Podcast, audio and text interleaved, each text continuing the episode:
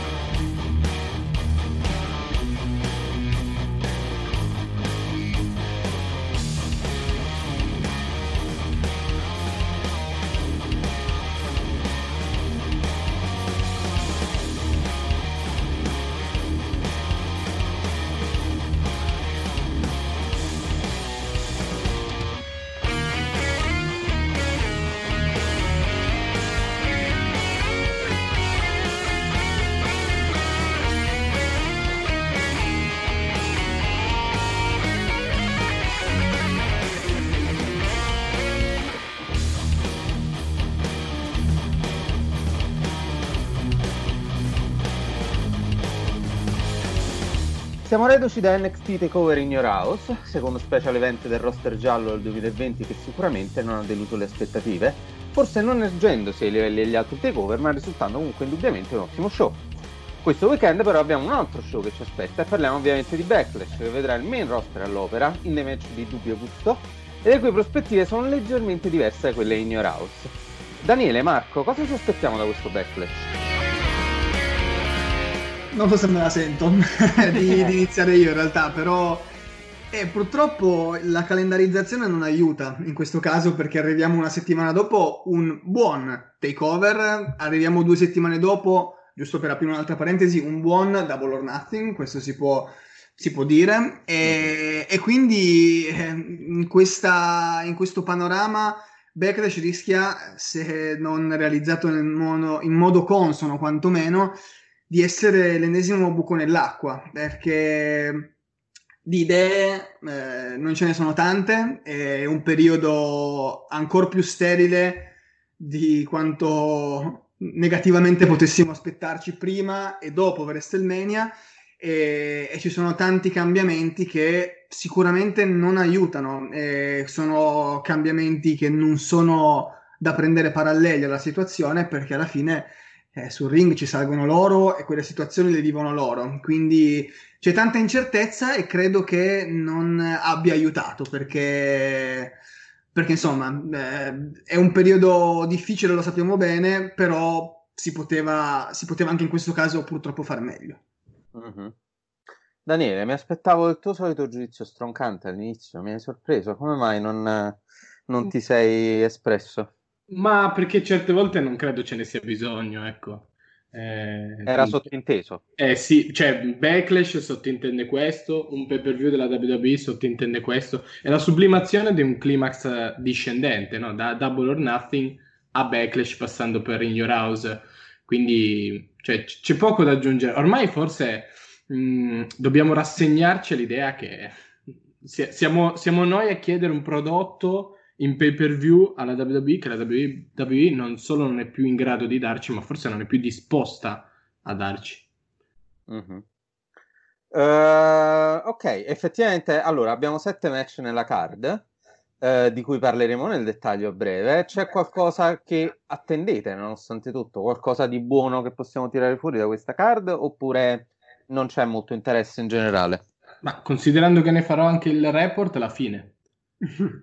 Bene, ottimo.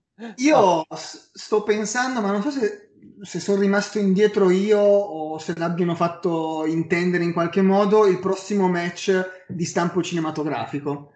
Perché sono sicuro che ci sarà e ho paura che sarà proprio il match tra Edge e Randy Orton. Però non voglio dilungarmi troppo sulla questione, ma sicuramente ci sarà un match di quello stampo lì perché ormai sembra una guerra aperta, eh, sembra essere tra l'altro una linea da prendere almeno una volta nel corso di uno show finché tutto questo non sarà finito. Spero almeno perché nel momento in cui riaprirà tutto, e verosimilmente prima o poi succederà, io spero che questa moda risulti davvero passeggera. Mm-hmm. Beh, eh, sappiamo che Edge contro Randy Orton è già stato registrato e dovrebbe essere l'unico match esatto. effettivamente essere stato registrato, anche se comunque c'erano stati dei commenti che dicevano no, i match sono stati registrati prima di In Your House, non si, non si è capito molto bene. Alla fine però le news dicono che effettivamente solo eh, Randy Orton contro Edge appunto sia l'unico match già registrato, quindi si presuppone sì che eh, sia un altro match di stampo cinematografico. Troppo eh... grande per essere live. Non ho capito. Troppo grande per essere live. Eh, esatto, esatto. Eh, a me dispiace per Edge effettivamente, cioè eh, dicono che il match sia stato piacevole, anche perché non, non ne dubito, eh, ma... Io... Allora, allora, io ne dubito per un semplice motivo. Come dicevi tu, il, il match è stato registrato e noi sappiamo che anche quando succedono queste cose, quando c'erano molti più tapings e meno live, succedeva che quando i wrestler facevano, rilasci- rilasciavano interviste, ehm, stavano attenti chiaramente a commentare senza far trapelare tanto. Uh-huh. Però, come, come, ci è capitato più volte nel passato di tutto wrestling e non solo, eh, c'è un po' più di leggerezza quando non si parla, diciamo, con la stampa di settore americana, perché non si pensa mai agli altri mercati. Uh-huh. In settimana eh, l'amico Giuseppe Di Giovanni, che salutiamo tra l'altro, mh, su Gazzetta ha fatto un'intervista a Randy Orton, in cui Randy Orton ha iniziato a parlare del match dicendo anche se il match di Backlash dovesse essere brutto, comunque noi abbiamo raccontato una bella storia e non mi fa stare tranquilla questa, tranquillo questa cosa. Mm, cioè, sembra mettere le mani avanti eh, sì, un po' terrificante. Interessante. Interessante, tra l'altro non sapevo di questa intervista, non, non avevo sentito. Beh, no, effettivamente non è una, una, notizia che possiamo prendere bene, diciamo. Ma al, io, allora, io dico che una cosa, prendendo un attimo questo match con realismo, no? Noi abbiamo Edge e Randy Orton, che sono due ottimi wrestler. Edge non lotta però da nove anni e mezzo, a parte il match di WrestleMania e a parte la Rumble che però è stata più una serie di spot che non un match, Randy Orton non è mai stato questo, questo wrestler di cui sul ring si dica chissà cosa, ha messo su ottimi match, certo, quando aveva l'avversario giusto, però sicuramente non è uno, che ti, uno, uno Shawn Michaels che ti tira fuori i capolavori ogni volta che mette piede sul ring. Secondo me sarà un buon match, però sicuramente mh, dargli questa tagline e, e quindi automaticamente eh, bollarlo dandogli una missione assolutamente i- i- irraggiungibile lo ha castrato dall'inizio, secondo sì. me.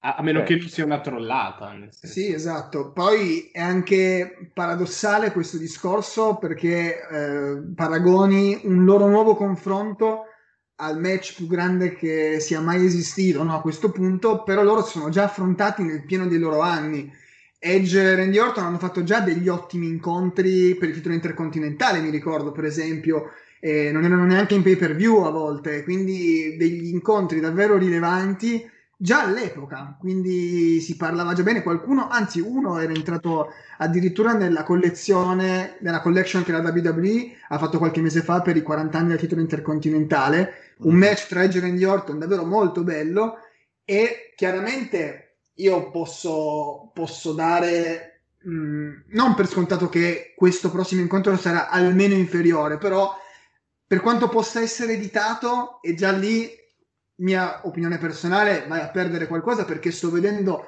sempre un'altra roba e è quasi impossibile anche fisicamente raggiungere un certo livello sia perché Randy Orton non è Daniel Bryan è AJ Styles, per citare due che hanno messo su un match incredibile nell'ultima edizione di SmackDown e che hanno quell'età lì, sia perché Edge, come dicevi tu, Lorenzo, non, ha, non lotta un incontro vero da nove anni, quindi mm. verosimilmente non, non, è possibile, ma anche, io mi ricordo lo stesso Seth Rollins, che è di fatto il, per me il messia della WWE in questo momento, ma da, da, anni a questa parte per qualità di lottato sul ring, tolto, vabbè, AJ Styles, ok, però lui è uno di quei prodotti WWE che è veramente uscito fuori in maniera importante nonostante il passato in Ring of Honor, Beh, lui dopo l'infortunio che ebbe al ginocchio ci mise un po', un po', di tempo per recuperare e lui è un professionista nel pieno dei suoi anni.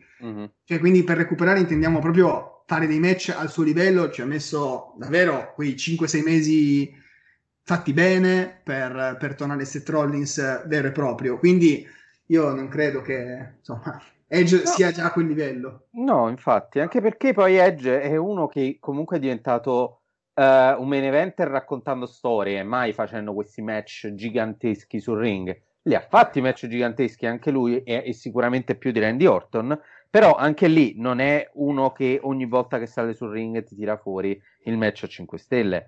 Ora, qua non, stiamo dicendo, non hanno detto best wrestling match ever, ma greatest, e quindi forse su questa sottile differenza si basa questa, eh, sì. questa storia. Però, cioè, anche così, quando uno ripensa a match del passato storici e poi vede Edge contro Randy Orton disputato in periodo di pandemia, senza pubblico, eh, con uno che fa il suo primo match senza stipulazioni da nove anni e più, e con l'altro... Una storyline debole, oggettivamente con debole. Una, con una storyline decisamente debole, perché poi si è, si è affi- afflosciata, diciamo, dopo WrestleMania, anche perché non aveva motivo di continuare, ed è fu- esatto. eppure è continuata. Eh, quindi, cioè, eh, l'ha castrata all'inizio. Poteva essere un ottimo match senza questa tagline e saremmo stati tutti soddisfatti, anche se fosse stato un match da 7, 7 e mezzo, perché avremmo detto, vabbè, quindi Edge ancora ha qualcosa da dare sul ring, ancora può raccontare qualcosa. Invece, diciamo, l'hanno, l'hanno voluto condannare a questa triste sorte. Sì. Io invito gli ascoltatori più grandi d'età che magari hanno dei figli a cui devono spiegare dei concetti difficili, questo è quello di fallimento annunciato. Non c'è modo migliore per spiegarlo. Mm-hmm. E io guardando questa card effettivamente non trovo un altro match che valga la pena di guardare. Sono curioso di guardare il triple threat per eh, i Women's Tag Team Titles, ma più per una mia curiosità personale perché mi piacciono e perché comunque sono un fan di Sasha Banks, di Bailey, di Alexa Bliss. Comunque ci sono buone wrestler in questo match. Bah, eh, abbiamo parlato del greatest wrestling match ever, parliamo del peggio del peggio, forse non tanto per quello che c'è sul ring, ma eh, per quello che abbiamo visto a SmackDown. Parliamo un attimo di Jeff Hardy contro Sheamus, per favore, perché io affronterei la... È stata una notte difficile, Lorenzo. Eh, lo so, vabbè, però dai, hai, hai, scritto che AJ Styles e, e Daniel Bryan ti hanno un po'... Hanno salvato la vita. Eh, esatto. Quindi parliamone un attimo, anche perché lo sì, vedremo. Ecco, già, già, da questo, cioè, com'è possibile questa schizofrenia? Cioè, com'è possibile che le stesse persone riescono a mettere nella stessa i- i- identica puntata di SmackDown due robe così agli antipodi? Una cosa così semplice fatta bene e subito prima una cosa così cervellotica e fatta col culo, permettetemi. Mm. Diciamo che mh, mm, è, proprio, è, è proprio anche il pretesto della storia che, oltre che essere di cattivo gusto, è fatta proprio male. E, e soprattutto per costruire una faida tra Jeff Hardy e Shimus non serviva assolutamente no. il fatto che eh, il fatto di tirar fuori proprio il peggio della realtà di Jeff Hardy, perché poi parliamo, potremmo parlare a lungo no? del fatto ne è uscito o no, però in realtà sappiamo benissimo che purtroppo non sappiamo se ne sia uscito davvero, perché ne era uscito anche l'ultima volta che era due anni fa, quindi insomma sono anche tematiche abbastanza delicate che per quanto Vince McMahon abbia questa fissa di voler portare la realtà anche negli show, beh qui credo che si stia un po' esagerando e soprattutto sono cose che non così però che sono state già fatte e meglio dalla stessa WWE qualche decennio fa. Quindi stiamo parlando di riportare in auge un'era che non esiste più perché non può esistere più, non c'è più l'attitudera, ma per dei discorsi proprio eh, di, di, stile formale, no? Siamo in PG, uh-huh. non si può fare quella roba lì, eppure si fa una sorta di attitudera che non è l'attitudera con toni più smorzati che non hanno senso. Ma Daniele, che ne pensi?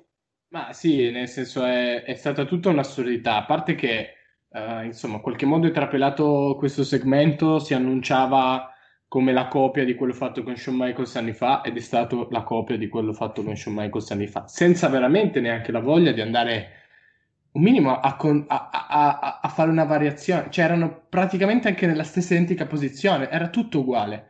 Quindi già da quello c'è una pigrizia di fondo che, che, ormai è una costante nella scrittura dei show, nonostante vengano a quanto. When you drive a vehicle so reliable it's backed by a 10-year, 100,000-mile limited warranty, you stop thinking about what you can't do and start doing what you never thought possible. Visit your local Kia dealer today to see what you're capable of in a vehicle that inspires confidence around every corner. Kia, movement that inspires. Call 800 333 4KIA for details. Always drive safely. Limited inventory available. Warranties include 10 year 100,000 mile powertrain and 5 year 60,000 mile basic. Warranties are limited. See retailer for details. Lucky Land Casino asking people what's the weirdest place you've gotten lucky? Lucky? In line at the deli, I guess? Aha, in my dentist's office. More than once, actually. Do I have to say? Yes, you do. In the car before my kids' PTA meeting. Really? Yes. Excuse me, what's the weirdest place you've gotten lucky? I never win and tell. Well, there you have it. You can get lucky anywhere playing at LuckyLandSlots.com. Play for free right now. Are you feeling lucky? No purchase necessary. Void where prohibited by law. 18 plus. Terms and conditions apply. See website for details. Poi riscritti all'ultimo, ma veramente una pigrizia di fondo nel non voler fare nemmeno lo sforzo di provare a raccontare neanche qualcosa di nuovo, a raccontare qualcosa. E mm. poi, eh, cioè, siamo, cioè, eh, sono stati minuti in cui si ballava dal chi se me ne frega al grottesco al che cosa diavolo state facendo. Perché Shimus che si traveste da intrattenitore mentre Jeff Hardy fa la pipì davanti a tutti con il medico che lo guarda in un mezzo cubicolo sul ring e tra l'altro fa mezzo litro di pipì in 13 Brava. secondi. Ma stiamo scherzando? Ma chi mai potrebbe credere a questa cosa? Ma manca un bambino. Ma neanche un bambino crede a questa roba. C'è un bambino che guarda la WWE, non ci crede a sta roba. No, molto probabilmente no. Ma di cosa stiamo parlando? Eh, nel tempo della pubblicità ha fatto i controlli? la, testa più veloce della storia un test rapidissimo proprio. Tra l'altro, dove l'hanno trovata la Pepi? Strizzando la maglietta di Shimus? Cioè, com- no. come. Cioè, tecnicamente. Adesso.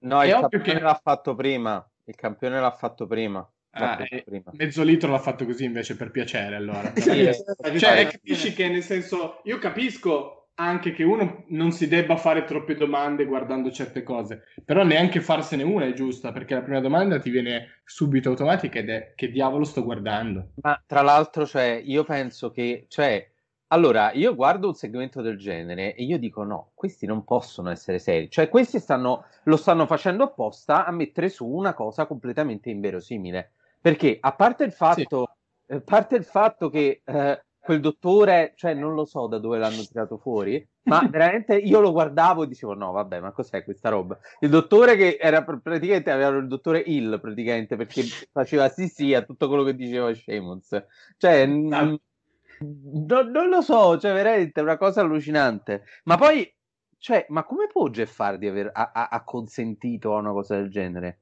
Cioè, sta eh. nel business da 30 anni un altro po'? No, forse, forse 30 anni sì, non, non, ho sì, esagerato. Eh, cioè, eh, come può? Bah, non, non, non, lo so. Cioè, forse è l'unico, secondo loro è l'unico modo per eh, mettere un po' di interesse in questa faida perché Jeff Hardy ha battuto Sheamus pulitissimo già due volte, però cioè, è, a, a, quel punto a che provo continuarla? Cioè, non, non capisco proprio quale... Cioè... No, ma infatti torniamo al discorso che ho fatto ormai un, un, buon numero di volte a questi microfoni riguardo, allargando il discorso al cinematic, che sia cinematic wrestling o che sia eh, lo, lo, sforzarsi di fare un prodotto, come dire, un po' più curato dal punto di vista degli intermezzi. Cioè la WWE sta approfittando di questa pausa per far questo e però poi lo fa male. È, è un doppio autogol perché se tu mi costringi a vedere certe cose come eh, lì, là, il presunto investimento di Elias. E poi, cioè, registri tutto, sembra che facciano tutto a buona la prima, come viene viene, e perché se non lo fanno è ancora più grave, cioè nel senso se hanno fatto più riprese di quelle scene è ancora peggio, perché facevano veramente schifo, cioè tutto diventa, uh, appunto, sembra quasi un manifesto di dire guarda non dovete prenderci sul serio, come dici tu, perché non, non è possibile farlo vedendo queste robe.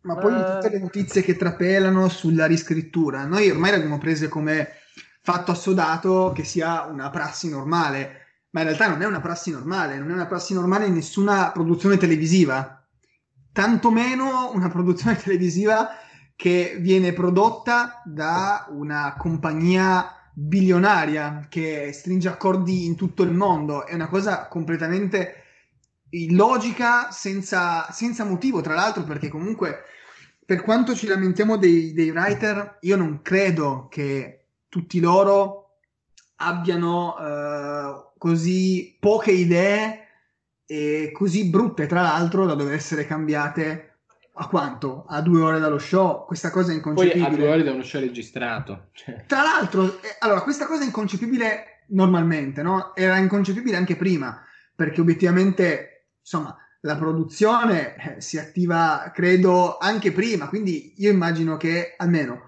al tempo, al tempo d'oro della WWE, ma parliamo di dieci anni fa, credo, anche forse un po' di più, gli show erano, insomma, calendarizzati ed erano già pronti, in teoria, con le storie di settimana in settimana, ma abbondantemente, no? Mm. Adesso invece arriviamo proprio a ridosso che non abbiamo neanche la puntata. Adesso in tempo di pandemia, che ne registri anche due in fi- di fila, cioè non hai più neanche gli house show, non hai gli spostamenti, non hai niente. Com'è possibile che tu debba arrivare a riscrivere ogni show a due ore dalla, dall'inizio? E questa cosa è una situazione che non, non, ha senso, non può andare avanti. Cioè, nel senso, andrà avanti sicuramente perché chi siamo noi per dire eh, per cambiare, però è un qualcosa di illogico e spiega tantissime cose. Ma io credo semplicemente che sia la, la responsabile sia la, la, schizofrenia di Vince McMahon, perché non, non credo che nessuno sano di mente eh, farebbe una cosa del genere con i propri show, cioè non, non credo proprio sia una cosa possibile e tollerabile, che uno prende le decisioni e poi prende e decide che non va bene e allora... Cioè, ogni tanto arriva Vince McMahon, butta tutto per, te, tutto per aria e decide che deve cambiare tutto. Come questa settimana che abbiamo avuto due notizie di una certa importanza relative a Vince McMahon. La prima che ha sollevato Paul Heyman dal, dall'incarico di direttore creativo di Raw e la seconda è che vuole mettere le mani su NXT perché secondo lui NXT non funziona. Cioè, e sono due notizie terrificanti che insieme fanno una catastrofe. Cioè, quello è, cioè, ma ah, soprattutto per il fatto che vive fuori dal mondo. Cioè, cosa vuoi fare con NXT? Uh, leggevo da, da, che uh, lui vorrebbe renderlo più simile agli show settimanali e uh, che vorrebbe metterci delle, de, delle superstar di Raw e SmackDown.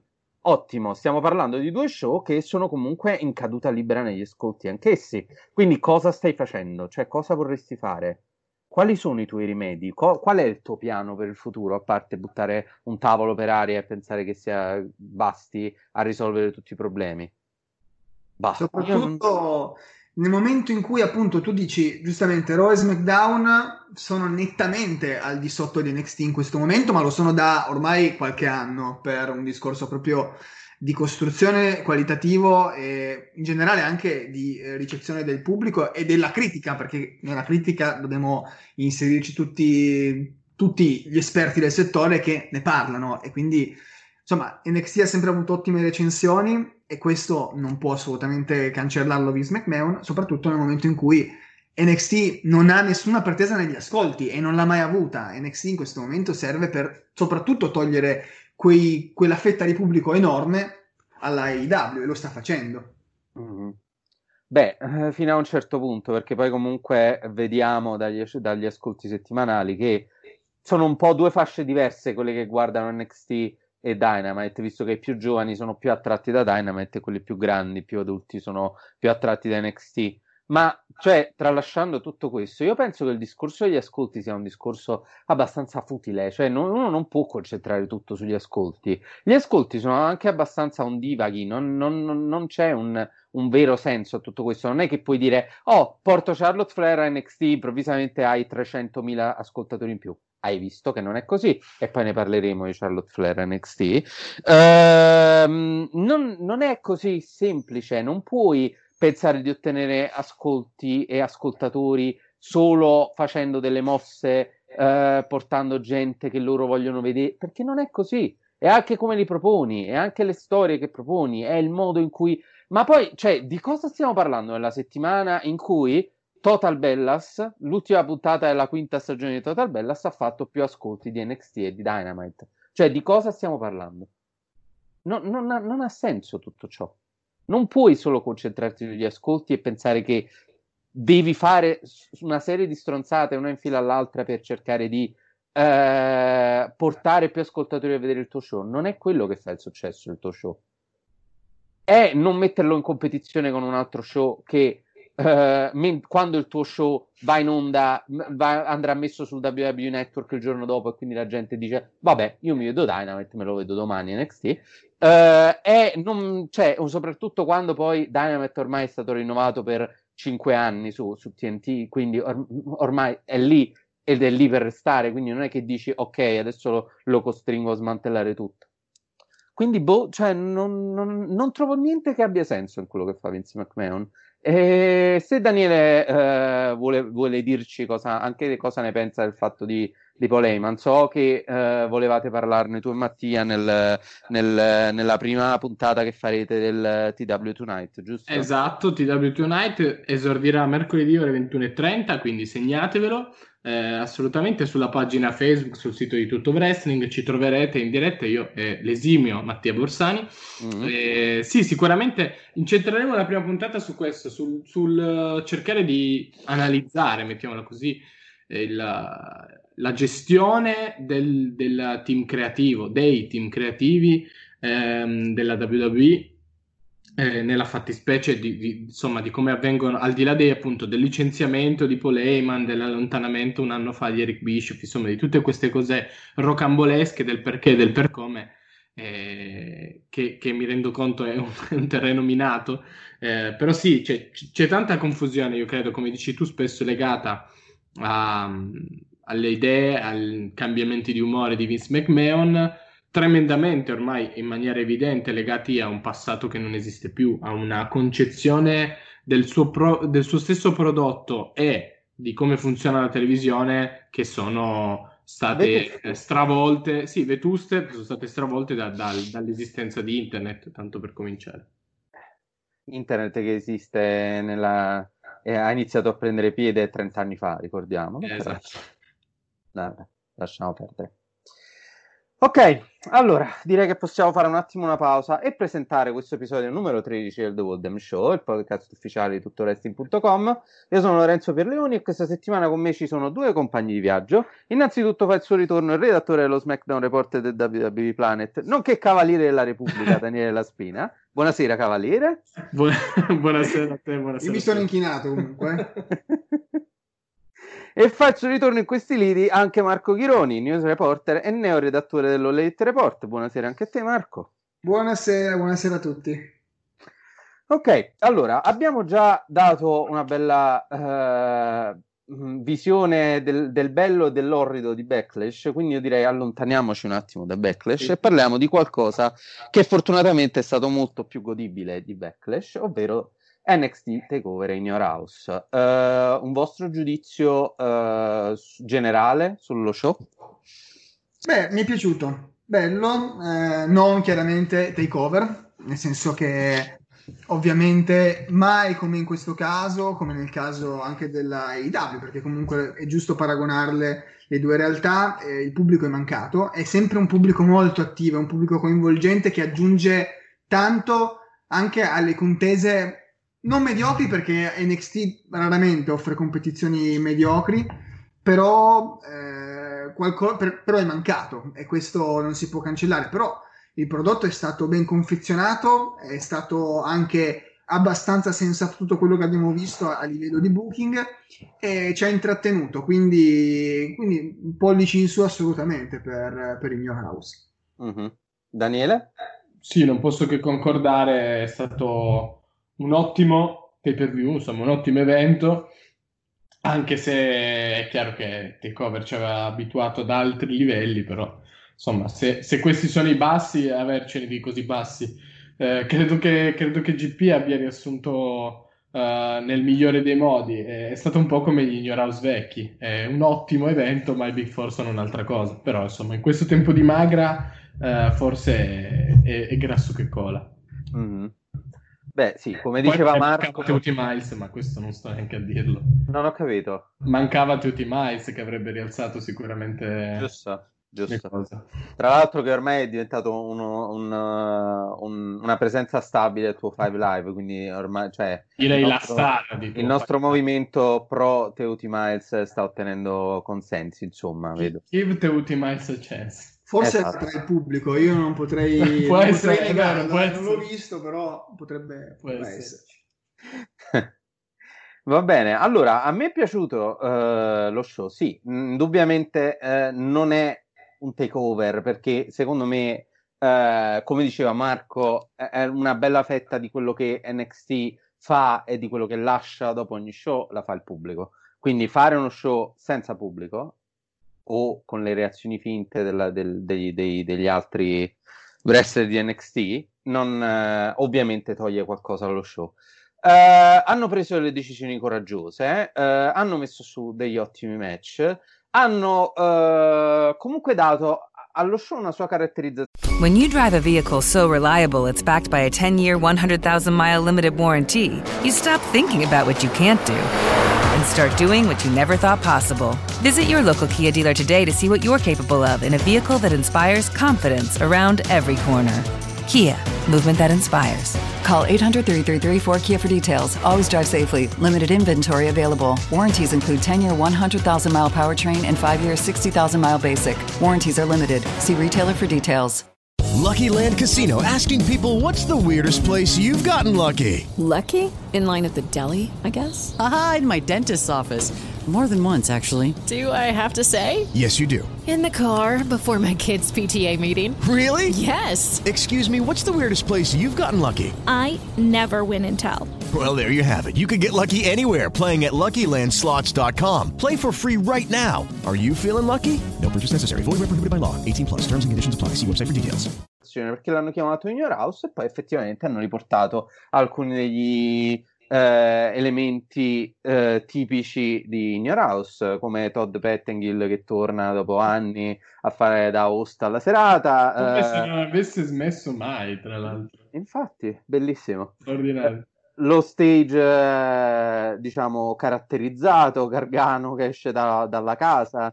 Eh, insomma, tutto hanno dato una e gli spot dei gelati di William Regal. Io stavo morendo ogni volta. Vabbè, Straordinario, straordinario. Straordinario. Non hai apprezzato Shotzi Blackheart che mangia il gelato, però, Daniele. Non te lo... Eh, vabbè, ma è, Però. cioè, è, stato, è stata una mia piccola disattenzione. Forse mi mancava tutti i Miles in quel momento. Ecco, Si spiega tutto, Si insomma. spiega Eh, tutto. capisco. tutto.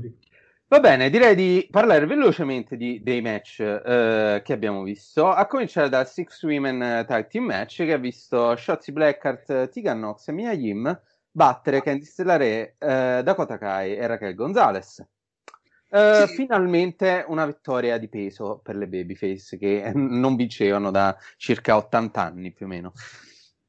Sì, diciamo Marco? che effettivamente eh, ha funzionato tutto tendenzialmente. A parte, ecco, prima volta, essendo il primo match, facevano un po' strano i cori finti eh, This is awesome. Quello, ecco, Sì. quello un po' stonato perché, insomma, farsi cantarsi la canzone da soli, beh, magari anche no, però è stato un match divertente. Eh, non è mai facile quando ci sono così tanti atleti coinvolti, poi è stata anche interessante il finale per costruire poi il mixed, cut- il mixed tag team match che abbiamo visto all'NXT.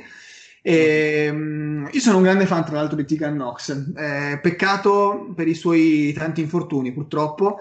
Però credo che avrà anche, si stia ritagliando piano piano una buona fetta di quello che stiamo vedendo nella categoria, nella divisione femminile di, di NXT. Shotzi Blackheart era- si parlava tanto bene di lei già prima del suo arrivo all'NXT e piano piano la stanno costruendo e, Vabbè, onestamente arriva apprezzo... A bordo, arriva a bordo di un mini carro armato. Esatto, Cioè, cioè, bisogno- meglio di così voglio dire. bisogno di altro. E poi Dakota Kai non la potevo tollerare prima, adesso secondo me sta facendo un grandissimo lavoro. Meglio davvero il che, che finta, boh, non lo so, non so neanche come definirlo il primo, il primo personaggio di Dakota Kai. Quindi ecco, Raquel Gonzalez continua a essere una grossa incognita. Cioè, cosa ci stia a fare non ho ancora capito.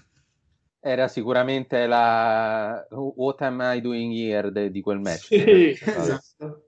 Vabbè, co- Ha cinque fatto male a fenomeni. nessuno, quindi va bene così. Per oggi Esatto. siamo Esatto.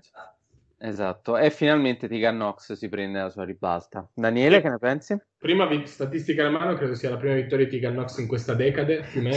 Probabile. Ma è Però- una cosa assurda, guarda, Sì, sì, sì, sì. Eh, però no, sì, io in realtà allora, non, mi, non mi ha fatto impazzire, ma per il semplice fatto che è stato un ottimo match tecnicamente, mm, ma come ci siamo detti forse già in passate settimane, era una storia che aveva smesso di interessarmi a dicembre, quindi figuriamoci arrivare a giugno con, eh, con ancora la storyline in ballo tra Dakota Kai e Tegan Nox eh, che poi era quella grosso modo portante insieme a quella di Mia Yim e Candice LeRae. E quindi insomma l'interesse non era alle stelle, però anche in virtù di questo decisamente è stato un ottimo opener. Mhm. Fortunatamente si spera che ora si allontanino da questa cosa, anche perché eh, eh, Tegan Nox e Shotzi Blackheart avranno una title shot ai, ai WWE Women's Tag Team Titles che eh, riscuoteranno mercoledì prossimo NXT contro chiunque vinca il match a, a Backlash. E E ripeto, chi entra con un mini carro armato ha ragione in tutto. Sì. Esatto, tra, tra l'altro ecco, questa cosa qui è stata un anno fa sponsorizzata come a divisione tag team eh, Andrà ovunque. andrà ovunque. Abbiamo visto forse solo una volta, se non sbaglio, difeso il titolo NXT, nonostante comunque settimanalmente ci siano delle fazioni. Beh, io però, cioè, bisogna sempre calibrarsi, Marco. È già tanto che si ricorda tanto di averlo. Di averla, esatto, ma infatti è proprio questo il discorso, perché se tu volessi, per, per riprendere no, con l'amo il discorso di prima, se volessi integrare anche con delle superstar di SmackDown, di Raw, ma insomma quel titolo lì ce l'hai, soprattutto in questo momento che sono tutti a registrare e a fare show nello stesso posto fisicamente, e buttacelo lì quel, quel titolo, che tanto non lo fai, alla fine non lo usi. No, ma infatti Allora, lo fanno, ci hanno messo due mesi e mezzo per Eh, pensarci, esatto. però... Che stanno però- per riaprire magari le arene anche, Esatto, quindi boh, però, però ci arrivano. Rientra sempre nella gestione folle che stanno facendo i Tegan Sì. Nox eh, da mesi a questa parte, considerato che anche l'altra volta era stata Tegan Nox a sfidare per i Women's Tag Team Titles con Dakota Kai contro le Kabuki Warriors. Quindi eh, sempre rientra in questo che ne facciamo di Tegan Nox, cosa che non concepisco, visto che eh, senza l'infortunio avrebbe pure dovuto vincere la seconda edizione del Milan Classic, quindi boh, cioè non, non so come non sappiano cosa fare di lei. È brava, eh, ha, un- ha, diciamo presenza scenica, ha, secondo me tutto per emergere non la fanno emergere. Vabbè, lasciamo perdere. Eh, passiamo al prossimo match che è Finn Balor contro Damien Priest. Un match che è stato più che sufficiente, direi, ma considerato che avevo zero interesse in questo match, anche perché Priest è il ora sembra diventare face, non si capisce. Balor un giorno fa un promo e un giorno dopo ne fa uno opposto, non si capisce uguale, quindi cioè, zero interesse per entrambi, ma vabbè. Che ne pensate? Eh, Io lo commenterei per citare dei Miz con... "Eh". Mm, eh, infatti, mi sembra un ottimo Sì, commento. e comunque penso che Balor, penso finalmente dopo mesi di aver capito che personaggio ha Balor d- dal suo ritorno a NXT, lo schizofrenico. Ma assolutamente sì. Chiaramente, cioè, perché Sì, come sì. dici tu, un giorno dice una roba, un giorno di- o, o lo schizofrenico o il politico, nel senso uno dei due. Cioè, un giorno dice una cosa, un giorno dice l'esatto opposto e se ne frega di cosa ha appena detto. Sì, è un personaggio super ibrido. Ma- è Matteo Salvini, ecco. è Matteo Salvini. Ecco, però... Eh, sì, sì, sì, esatto. O no. o, no- o no, o no, esatto, o no. Perché potrebbe- Comunque sto apprezzando ta- tantissimo ovviamente il fatto che comunque è stato un match lottato molto bene, perché comunque Finn Balor è Finn Balor, perché Damian Priest è un lottatore di livello e di valore, e non lo scopriamo sicuramente oggi, e perché Finn Balor comunque sta mettendo in mostra il suo talento, il suo essere professionista in tutto e per tutto NXT, anche per i promo che, che fa, insomma, è, è tutt'altra roba che rispetto a quello che vedevamo a e SmackDown, sta di fatto che sto incontro mi sembra un po' eccessivo, ecco. Forse i presupposti erano un po' devolucci, visto che insomma si- ci si attacca da che mondo è mondo nel mondo del wrestling, ecco, forse si è resa un po' più personale di quello che in realtà fosse questa storia, però insomma. Mm. A proposito di schizofrenia, ricordiamo che Balor doveva competere in un match per il number one contender all'NXT title eh, al quale non ha potuto competere perché Damien Priest l'ha attaccato. Sì. Quindi ora lui ha sbrigato la pratica di Damien Priest. Sì. Adam Cole ha battuto Velvet in Dream levandolo da mezzo perché ora non può più sfidare per l'NXT title. Sì. Eh, quindi Finn Balor dice: Ok, io ho battuto Damien Priest, adesso vado per l'NXT title, giusto? No, No. lui batte Cameron Grimes NXT e dice: Voglio andare per il North American title. Ok, tutto a posto. Eh, Eh, ricordiamo. tutto torna, tutto torna. Eh, ovviamente. E infatti, e infatti questa gestione, ecco, NXT in questo momento rimane lo show migliore tra quelli che vediamo firmati dalla WWE, tuttavia sta Non- perdendo, esatto, sta perdendo un po' di colpi a livello proprio di eh, coerenza narrativa proprio, di costruzione. Quindi già assomiglia in realtà a McGregor, Eh, ma, secondo me, infatti, ma secondo me, infatti, se il motivo è stato il fallimento di nuovo di sta benedetta XFL, secondo me Vince McMahon il becco a NXT ce lo sta mettendo già da qualche tempo, Eh. perché comunque anche il finale degli incontri. E in realtà la mia sensazione è che già da quando eh, eh, il roster giallo abbia debuttato su USA Network, mm, non so, qualcosina qualcosina, qualche incontro finito per squalifica con eh, quei classici interventi a caso dei ring enforcer, insomma, qualcosa di già visto da qualche altra parte che prima di NXT non si era, non si era neanche tanto visto. Ecco, magari però in minima parte, chiaramente. Adesso forse, ecco, questa Mhm. incoerenza ha, ha- dilagato e dilagata abbastanza, in maniera abbastanza evidente. Mhm. Già.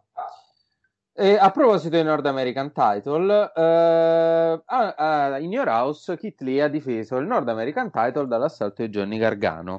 Eh, allora, il match a me è piaciuto in linea di massima, però ci so- cioè, è come se avessero voluto far fare a Johnny Gargano il solito match bello che fa sempre, solo che questo praticamente cozzava in continuazione con questa gimmick eh, psicotica che gli hanno dato e quindi cioè era una sorta di oh che bello e poi arrivava questa, la- la- la cosa che non aveva senso. Quindi è, è stato un match dal continuo start and stop cioè tu entravi nella venivi coinvolto dal match e, po- e poi venivi tirato fuori da questo da Johnny Gargano che si mette le chiavi nel, nel costume, eh, Candice LeRae che arriva improvvisamente, Mia Yim è già dietro di lei, cioè non si capiva, non si è capito niente. È un match più che sufficiente, secondo me mi sarei aspettato di più da due come lì e Gargano.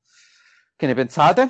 Sì, che in realtà io capovolgo il ragionamento, che secondo me per quanto ci sia ci, ci si sia provato, non sono riusciti a far fare un match brutto a Keith Lee e Johnny Gargano insieme. Perché sì, l'impressione è che con tutte le sciocchezze che hanno fatto, dalle chiavi nelle mutande, tra l'altro quanto possono essere scomode, a eh, il, il tentativo di scappare dalla porta della scenografia, eh, ci, ci sono stati tanti momenti tipo che cavolo stanno facendo.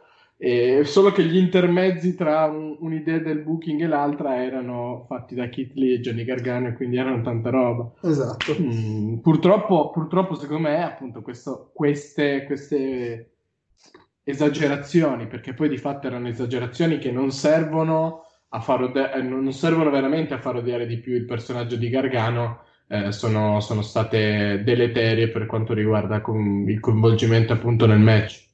E questo è un po' il problema di- della seconda versione heel di Johnny Gargano, perché l'abbiamo già vista, che parte da presupposti senza alcun senso. Lui non ci ha veramente mai spiegato perché si sia ribellato a Tommaso Ciampa la seconda volta. Se quando eh, l'aveva, eh, di nuovo cozzato c'era un po' di senso perché Tommaso Ciampa era, era campione, poi però si è infortunato, quindi niente, e se ancora prima Johnny Gargano aveva attaccato Aleister Black al tempo e aveva senso perché comunque la storia raccontata aveva senso. Poi chiaramente insomma con i vari cambiamenti con eh, le chiamate su, su giù spostamenti eccetera adesso però la storia è un po' inconsistente. Perché dovrei odiare Johnny Gargano? Sta facendo i fatti suoi d'altronde e quindi non so, mi, effettivamente è una situazione un po', un po' strana che non ti fa appunto prendere sul serio né il personaggio di Johnny Gargano né quello di Candice LeRae.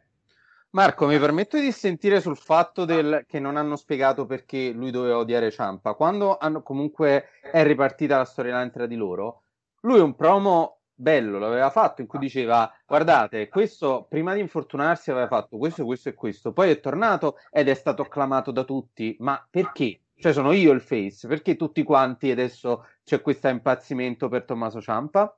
cioè era questo il punto e l- il motivo che lui aveva dato del perché era andato a interferire nel match tra Ciampa e Cole aveva attaccato Ciampa quindi da lì la, lì la cosa aveva ancora un senso cioè al, al loro, allo scontro finale tra Gargano e Ciampa c'erano arrivati con un senso. Il problema è il dopo. Il problema sono le scene de- dei Gargano con la conchiglia di Gargano sul tavolo, eh, le, le, i cambi di cioè le, Candice LaRe che diventa la, la, la, la, regina delle, delle Hill senza nessunissimo motivo, cioè non hanno spiegato niente di Candice Ray, hanno solo detto ah ma io mi sono scocciata di fare la sorella maggiore, eh ma non hai fatto niente per farlo, cioè non per smettere di farlo, hai continuato a fare semplicemente da spalla a chiunque, venendo tradita da chiunque e prendendole sempre da chiunque, quindi cioè non è che hai fatto qualcosa di diverso, cioè è, è stata una cosa troppo improvvisa per darle un valore. Il problema è quello. Il problema è che Gargano, da personaggio ancorato a qualcosa di reale, che ha una storia, è diventato un cattivo dei fumetti e non ha nessun senso. Quello è il punto. Almeno è il motivo che, che io mi sono dato per cui non mi piace assolutamente questa versione di Gargano. Ma ripeto, fino allo scontro con Ciampa io non avevo remore nei suoi confronti. With lucky landslots, you can get lucky just about anywhere. Dearly beloved, we are gathered here today to. Has anyone seen the bride and groom? Sorry, sorry, we're here. We were getting lucky in the limo and we lost track of time. No, Lucky Land Casino, with cash prizes that add up quicker than a guest registry. In that case, I pronounce you lucky. Play for free at LuckyLandSlots.com. Daily bonuses are waiting. No purchase necessary. Void were prohibited by law. 18 plus. Terms and conditions apply. See website for details. Hello, it is Ryan, and I was on a flight the other day playing one of my favorite social spin slot games on ChumbaCasino.com. I looked over the person sitting next to me, and you know what they were doing?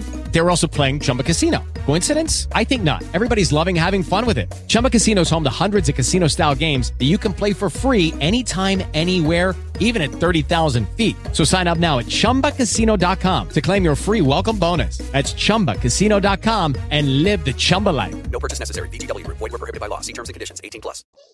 Non so se siete d'accordo o no. Ah sì sì, nel senso che eh, purtroppo è difficile non esserlo, nel, nel senso che probabilmente troppo della, del turnil di Gargano era legato a Ciampa e senza, come perde, perde un po' di, dei presupposti. E in più mi spiace, io continuo a essere criticato, tra virgolette, a, a non trovare tante persone d'accordo con me, eh, ma continua, non riesco a non pensare che di fatto nel, nel computo totale eh, Candice LeRae sia più un peso che altro per Johnny Gargano in praticamente tutte le faide che l'hanno coinvolto.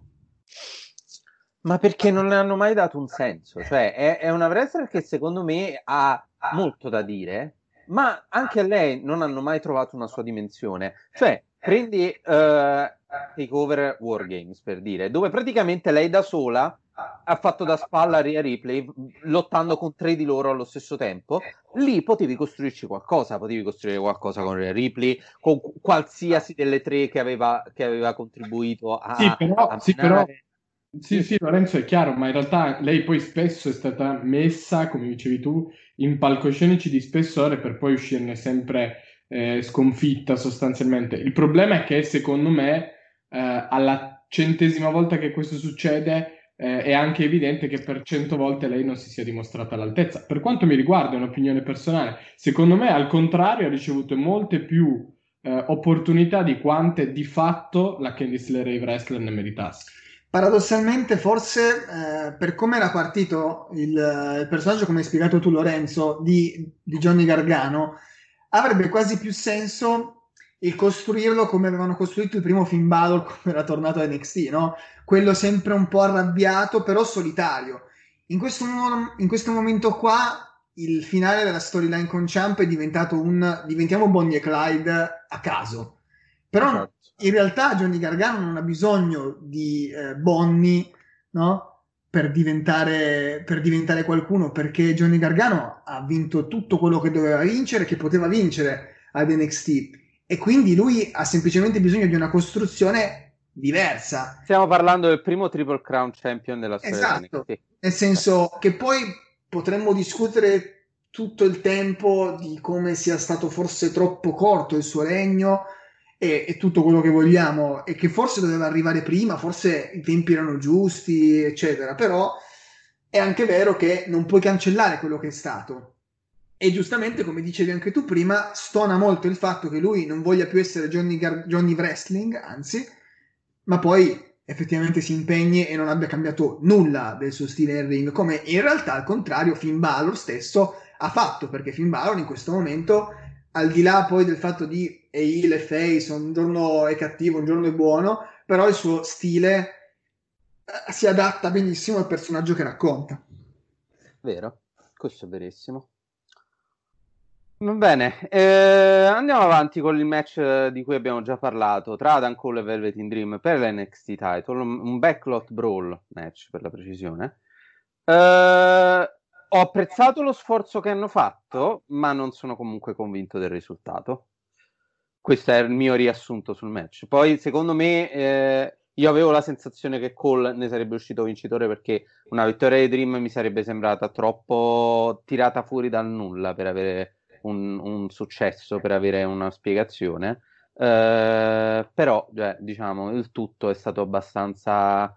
Ma potevano farlo molto meglio, diciamo. Che ne Sì, pensate? Eh, non serviva anche in questo caso farlo come un match eh, in versione cinematica da, da Mm. cinema, perché l'abbiamo visti in mille modi diversi, tutti live questi incontri, dai tempi di JBL, no?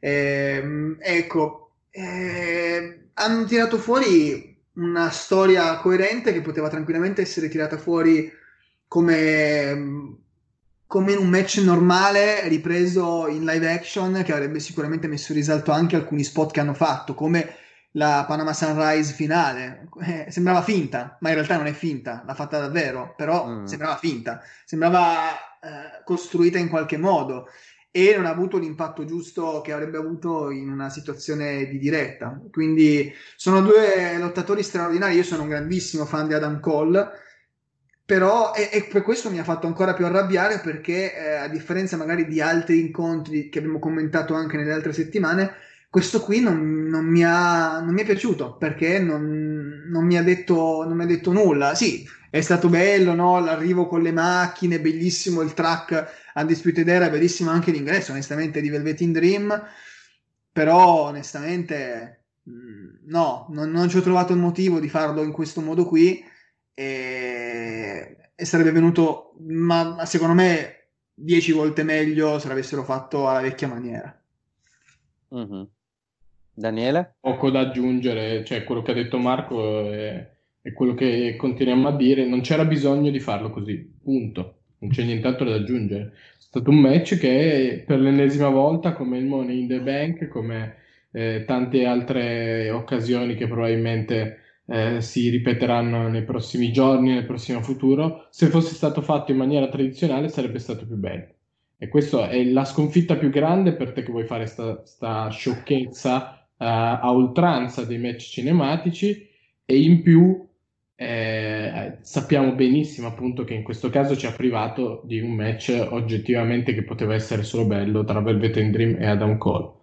Il resto, il resto sono chiacchiere perché il resto è stato- sono state pa- pantomime di eh, gente buttata nel, nel baule e, e cose di questo tipo che Eh, quello, che, quello che volevo dire è che secondo me hanno fatto questo match con questa stipulazione solo per fare quello spot, cioè di Dexter Loomis che prende Roderick Strong e Bobby Fischer di Sì, no, ma cioè, infatti siamo a questo, siamo a questo che però sostanzialmente rovina il match. A me, a me non è, non è per niente piaciuto ed è finito ad annoiarmi come tanti altri match di questo tipo, con in più quella che sembra, come al solito, l'esagerazione per prenderti in giro fino in fondo. E poi, tra l'altro, io capisco anche il discorso di rapirli, no? Perché lui è uno psicopatico, però poi alla puntata successiva di NXT loro riappaiono perché Dexter Loomis li ha immotivatamente liberati il giorno prima. Cioè, nel senso, già che la fai, portala avanti. Fagli riapparire in puntata in qualche modo, inventati qualcosa. Invece loro sono riapparsi insieme ad Adam Cole che poi ha affrontato Dexter Loomis. Ma a quel punto perché affrontare Dexter Loomis? Vabbè, ma ragazzi, ma, ma stiamo cercando la logica in qualcuno che ha stipulato questo match con l'unica stipulazione è metto delle macchine attorno al ring con i fari accesi.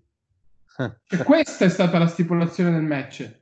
Ma di che cosa stiamo parlando? E ora mi sento anche stupido di averlo Eh, notato. sì, sì. Ma no, perché dovevano dare la luce dei riflettori a entrambi, perché entrambi vogliono la luce dei riflettori. Perché in effetti in uno studio televisivo non hai delle luci. Eh no, Eh, non abbastanza. Non, Non quelle, non non quelle quelle, luci. non quelle, non quelle Eh. dei fari delle macchine, per Luce- esempio. luci diverse. Eh, c'era anche la Lamborghini di, di Velvet Dream, no? Eh. No, no, chiaro, chiaro. Non Ok. aggiungere, secondo me. Ok. Eh, e allora parliamo di qualcosa di cui forse parleremo parecchio, non lo so voi di cosa ne pensate, ovvero di Carrion Cross che batte Tommaso Ciampa in 6 minuti. Ma è, è una costruzione che ha senso, nel senso, cioè, nel momento in cui lo presenti in questo modo e lo fai andare contro un mostro sacro di NXT come Ciampa, al netto che faccio il discorso che ho fatto anche nel caso di, per dire, Brody Lee, che è un altro caso per la AEW, però nel momento in cui tu lo mandi contro un nome grosso, eh, le strade sono davvero due, cioè o rischi di comprometterlo, come non è successo con Brody Lee, però in realtà alla prima occasione buona è stato sconfitto, è vero che era per il titolo AEW e tutte le attenuanti del caso, però comunque è una sconfitta, oppure gli fai fare questa, questa figura importante, soprattutto se lo vuoi costruire alla simil Brock Lesnar. E Ciampa non ne esce neanche così male, nel senso che il momento, ok, è stato squasciato di fatto, va bene, però non è stato quello squash in due minuti alla Great Khali contro Undertaker, per dire, no?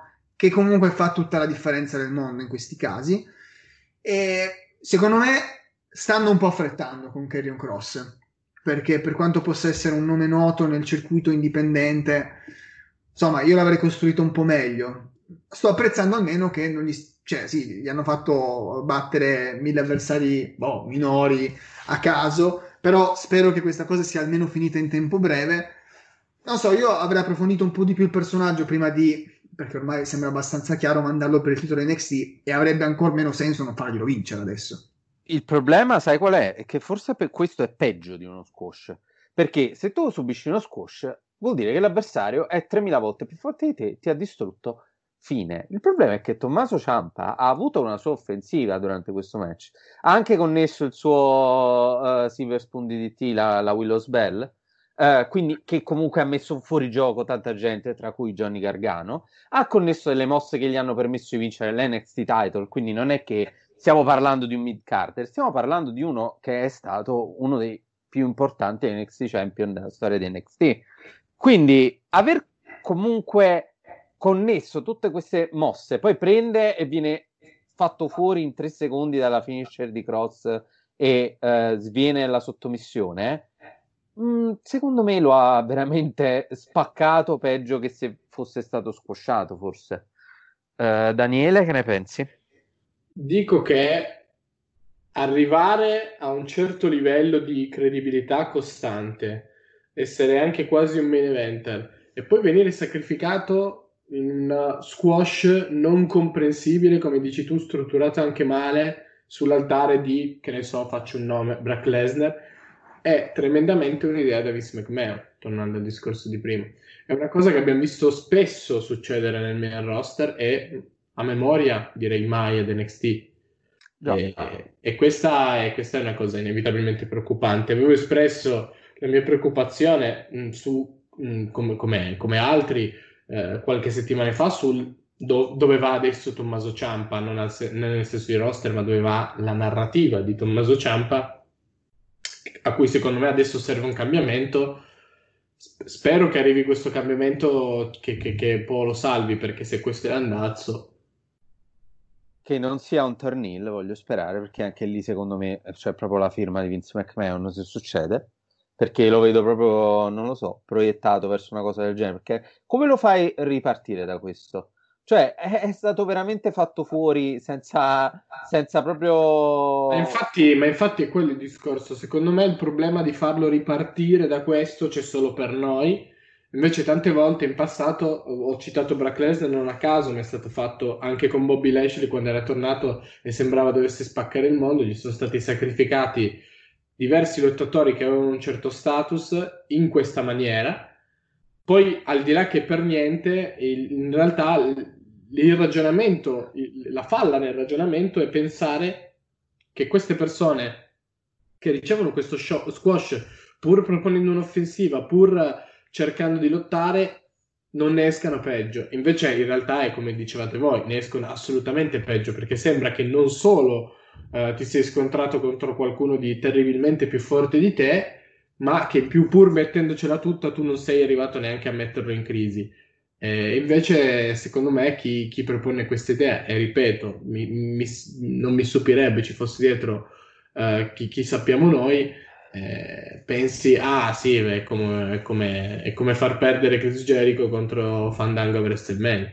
Aggiungo solo che a questo punto l'unica cosa che mi è venuta in mente vedendo NXT adesso, quindi la, l'edizione successiva in Your House, è che a questo punto eh, il passaggio di Carrion Cross a NXT molto, sarà molto breve perché se lui andrà già per il titolo NXT, secondo me lo, vuole, lo stanno costruendo in modo da poi buttarlo magari già nel main roster, quindi eh. fargli fare un giro con il titolo. Perché io non, ho capito dove vogliono andare, cioè cos'è lui?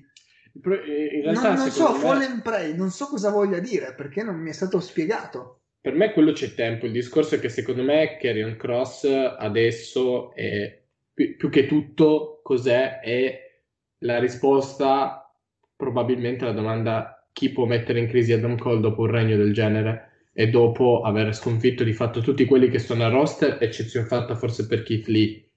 E quindi probabilmente potrebbe essere la carta che si giocheranno, non so se per far salire, come si dice da tempo, l'Undisputed Era nel main roster, che in questo momento è senza titoli, l'Undisputed Era, a parte quello di Cole, e quindi potrebbe With lucky landslots, you can get lucky just about anywhere. Dearly beloved, we are gathered here today to. Has anyone seen the bride and groom? Sorry, sorry, we're here. We were getting lucky in the limo and we lost track of time. No, Lucky Land Casino, with cash prizes that add up quicker than a guest registry. In that case, I pronounce you lucky. Play for free at LuckyLandSlots.com. Daily bonuses are waiting. No purchase necessary. Void where prohibited by law. 18 plus. Terms and conditions apply. See website for details. With Lucky Land Slots, you can get lucky just about anywhere. This is your captain speaking. Uh, we've got clear runway and the weather's fine, but we're just going to circle up here a while and uh, get lucky. No, no, nothing like that. It's just these cash prizes add up quick. So I suggest you sit back, keep your tray table upright, and start getting lucky. Play for free at LuckyLandSlots.com. Are you feeling lucky? No purchase necessary. Void where prohibited by law. 18 plus terms and conditions apply. See website for details. Essere, cioè, nel senso, è comunque in effetti lui più credibile di chiunque altro nel roster in questo momento. Io infatti ripeto, aspettavo... torno a ripetere, per me l'errore è sacrificare in quel modo Ciampa, cioè ci sta a sacrificare Ciampa, ci sta a farlo vincere contro Ciampa, non in quel modo.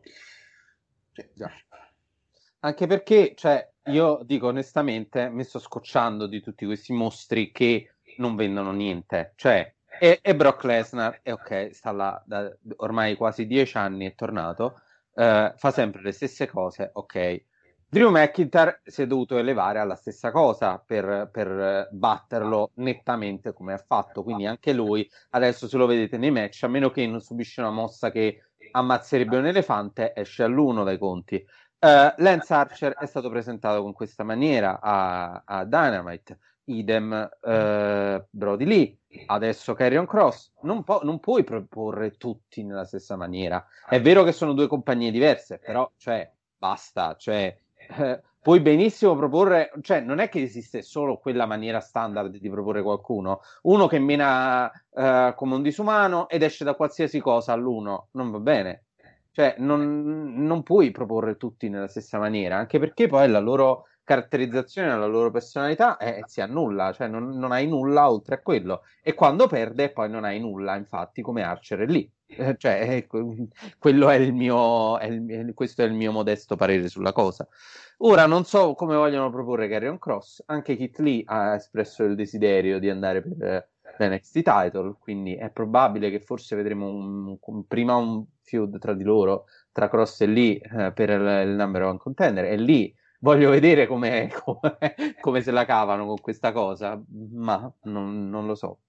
È quello un po' il discorso, perché se, cioè comunque mm, non c'è una gran chiarezza, a meno che appunto Kerion Cross eh, farà fuori subito mm, Kit Lee nel, eh, magari un match per il number one contender e poi andrà a squasciare, perché di fatto adesso non vedo altre strade.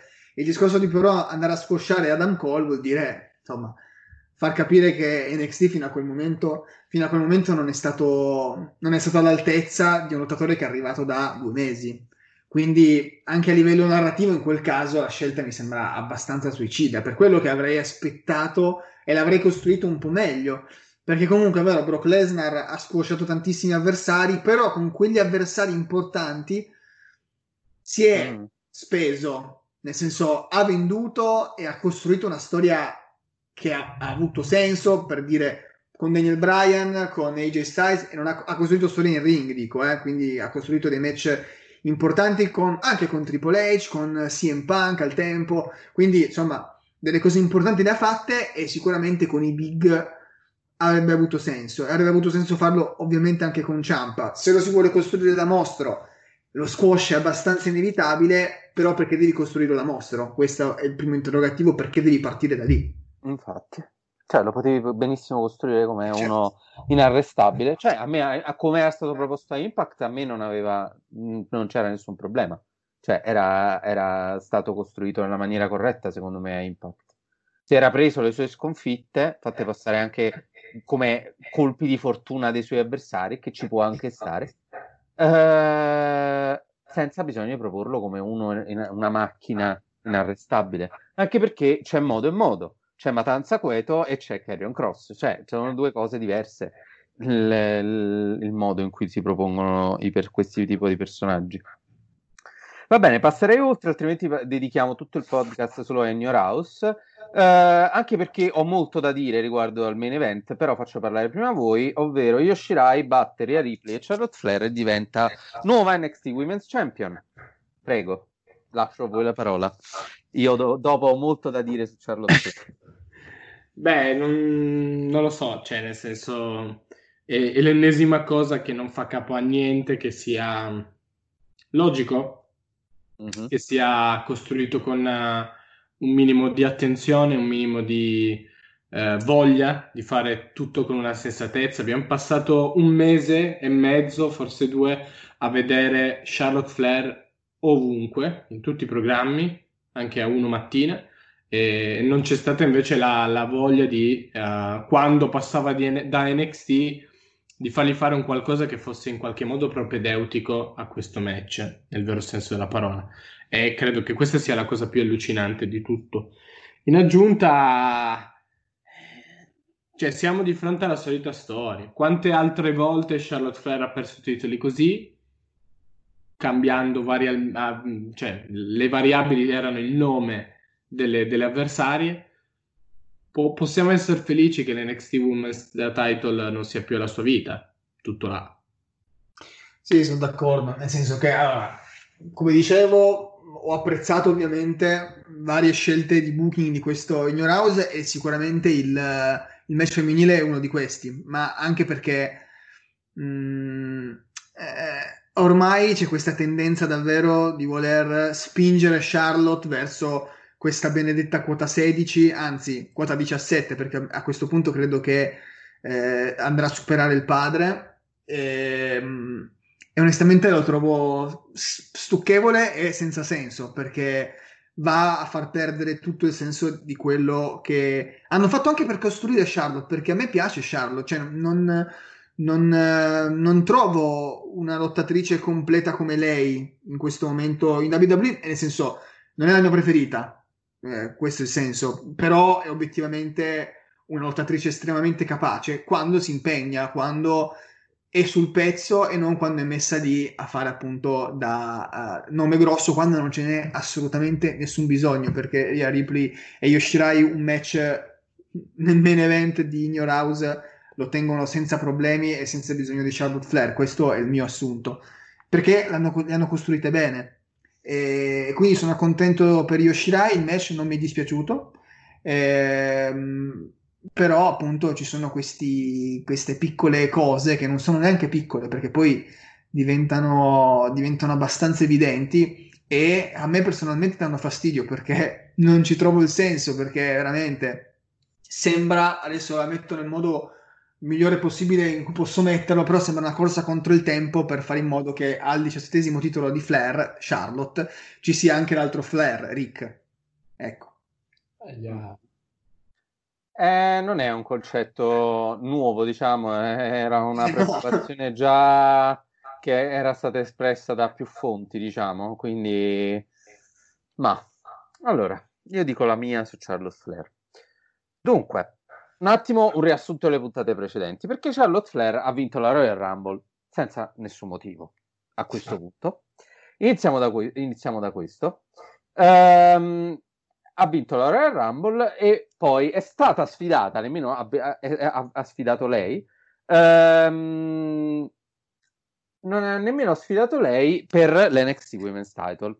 Ok, è un match bello, Charlotte Flair contro Rhea Ripley, Rhea Ripley è il futuro, eh, chi vince vince, comunque eh, sarà un ottimo match eh, e comunque finiamo bene.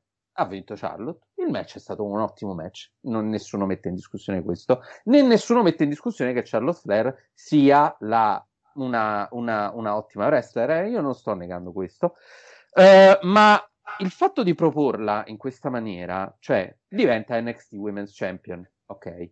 Ha difeso il titolo esattamente una volta contro, eh, contro eh, Yoshirai. Il match è finito in squalifica perché lei ha deciso di attaccare Yoshirai come una pazza. Eh, dopodiché ha ridi- ridifeso il titolo adesso in Your House contro Rhea Ripley e contro Yoshirai. Una cosa che non, cioè, non, ha- non dà nessun valore a questo cambio di titolo perché non è stata schienata lei per il cambio di titolo. È stata schienata Rhea Ripley dopo che ha- le ha prese per tutto il match perché non le hanno fatto far nulla nel match, le ha solo prese in continuazione. La Charlotte da io veniva presa, buttata da una parte all'altra, eccetera.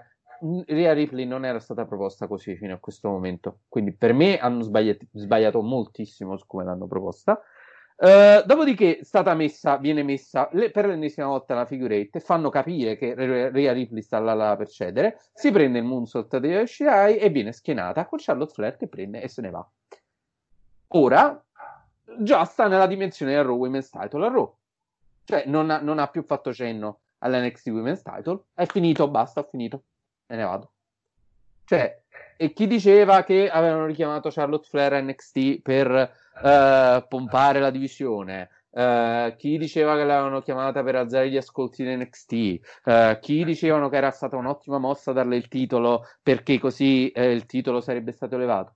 Il titolo e la divisione stanno peggio di come stavano prima di WrestleMania. Sono molto peggio. Cioè, non ha nessun senso tutto quello che è successo. Nessuno. E ora hai io, io Shirai che sembra campionessa per caso, perché effettivamente per come ha vinto, non ha vinto con una vittoria, non dico netta, ma con una vittoria che abbia qualche significato. Ha connesso un moonsault su una che già stava morendo, praticamente, e ha vinto. Rhea Ripley, che già si era presa un periodo lontana da- dagli schermi, tornata, voglio spaccare il mondo, rivoglio il titolo, bla bla bla, distrutta tutta la linea. Boh, cioè, ora, e ora Charlotte Flair andrà contro Asuka dopo, dopo Backlash. Vabbè, io non so più che dire su Charlotte Flair, a parte il fatto che sono stanco di vederla, sono stanco di vederla coinvolta sempre in ogni show, è sempre solo alla ricerca di titoli, cioè è veramente una cosa insopportabile. Lei eh, e anche il- questo continuo doverla proporre come la migliore superstar wrestler di tutti i tempi, non lo è nemmeno del roster. Perché per quanto mi riguarda Asuka è una wrestler migliore di lei, perché per quanto mi riguarda Sasha Banks è una wrestler migliore di lei, Becky Lynch ne possiamo discutere, Eh, ce ne sono di wrestler migliori di lei. Quindi non vedo nemmeno tutta questa enorme aura intorno a Charlotte Flair come se fosse, eh, che ne so, la Ric Flair appunto della, della nostra era. Non lo è. Cioè è una delle tante wrestler capaci che la WWE ha. Ah, la vogliono proporre in questa maniera perché è la figlia di Ric Flair. non mi sta bene, cioè proponila in una maniera più sensata, le vuoi far vincere 17 titoli? C'è anche questo un modo di... Anche per fare questo c'è un modo sensato di, di proporsi, non farle vincere 12 titoli in 5 anni. M- molti di questi immeritati, perché in certe circostanze non doveva vincere, molti di questi affossando gente che, uh, che meritava più di lei quel posto. Ad esempio, adesso va contro Asuka a Raw per il, per il titolo, molto probabilmente dopo Backlash. Intanto c'è Shayna Baszler, per la quale, secondo le news, non ci sono piani. Secondo, t- intanto c'è eh, Bianca Belair, che da quando ha, ha, debuttato, a parte un paio di squash match, ha preso la residenza main event. Cioè, no, non lo so, io non ho più parole per quanto riguarda Charlotte Flair. Non, non sono più, non la riesco più a tollerare, mi dispiace. Che dire, difficile darti ragione, credo che tu abbia detto tutto. Difficile e... darti torto, semmai. Se no, eh? Sì, scusa, darti torto, perdonami. ed è difficile, cioè, io non credo che ragionevolmente ci sia qualcuno che non pensi questo di Charlotte Flair. Credo che per l'ennesima volta siamo di fronte a un wrestler, come è capitato con Roman Reigns, come è capitato con John Cena in alcuni periodi, come tanti altri, che ormai è vittima del personaggio che le hanno cucito addosso in maniera assolutamente ha un senso, cioè non c'è minimamente l'intenzione di ripensarci. Mm. Lei rimarrà sempre Charlotte, la figlia di Rick, che ha i geni della... insomma, di quella selezione naturale che non può permettersi di farla perdere, perché lei non può.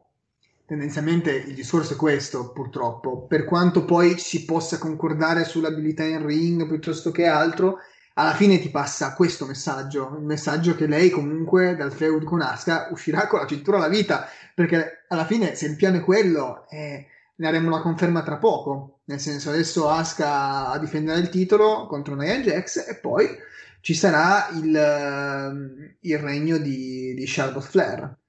E, e, sarà breve perché deve vincerne altri quanti? Altri 5, no? Questo, ah, NXT conta? Cioè, nel senso, NXT conta. Ade- adesso sì, perché prima era una 10 volte campionessa, adesso dopo che ha vinto un'altra volta l'NXT title, adesso è 12 perché conta anche l'NXT title che prima aveva vinto e che non contavano. E beh, dai, ne mancano, ne mancano 5 volte, dai, in, du- in due anni ce la facciamo. È quasi finita, speri, pensiamola così. Eh sì, saranno tempi duri per chi si troverà nel roster insieme a Charlotte però d'altronde io anche pensavo che sarebbe stato un regno anche un po' più lungo per mettere in, in mostra, ma appunto non ce n'era bisogno, però nell'idea malsana di mettere in mostra alcune atlete di NXT, però in realtà Charlotte ha fatto solo Mia Im e basta, e poi sì, Yoshirai e...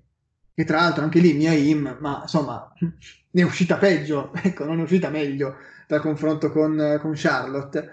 E, e, quindi, insomma, averle fatto perdere il titolo, sì, è stato come dire, ok, per me, boh, non contava proprio niente, era solo un, un altro check nella mia lista e posso andare tranquillamente avanti, come tra l'altro sarà il discorso del Raw Women's Title, come lo è stato l'anno scorso dopo aver perso nel main event di WrestleMania, ma sì, io sono lì, va bene.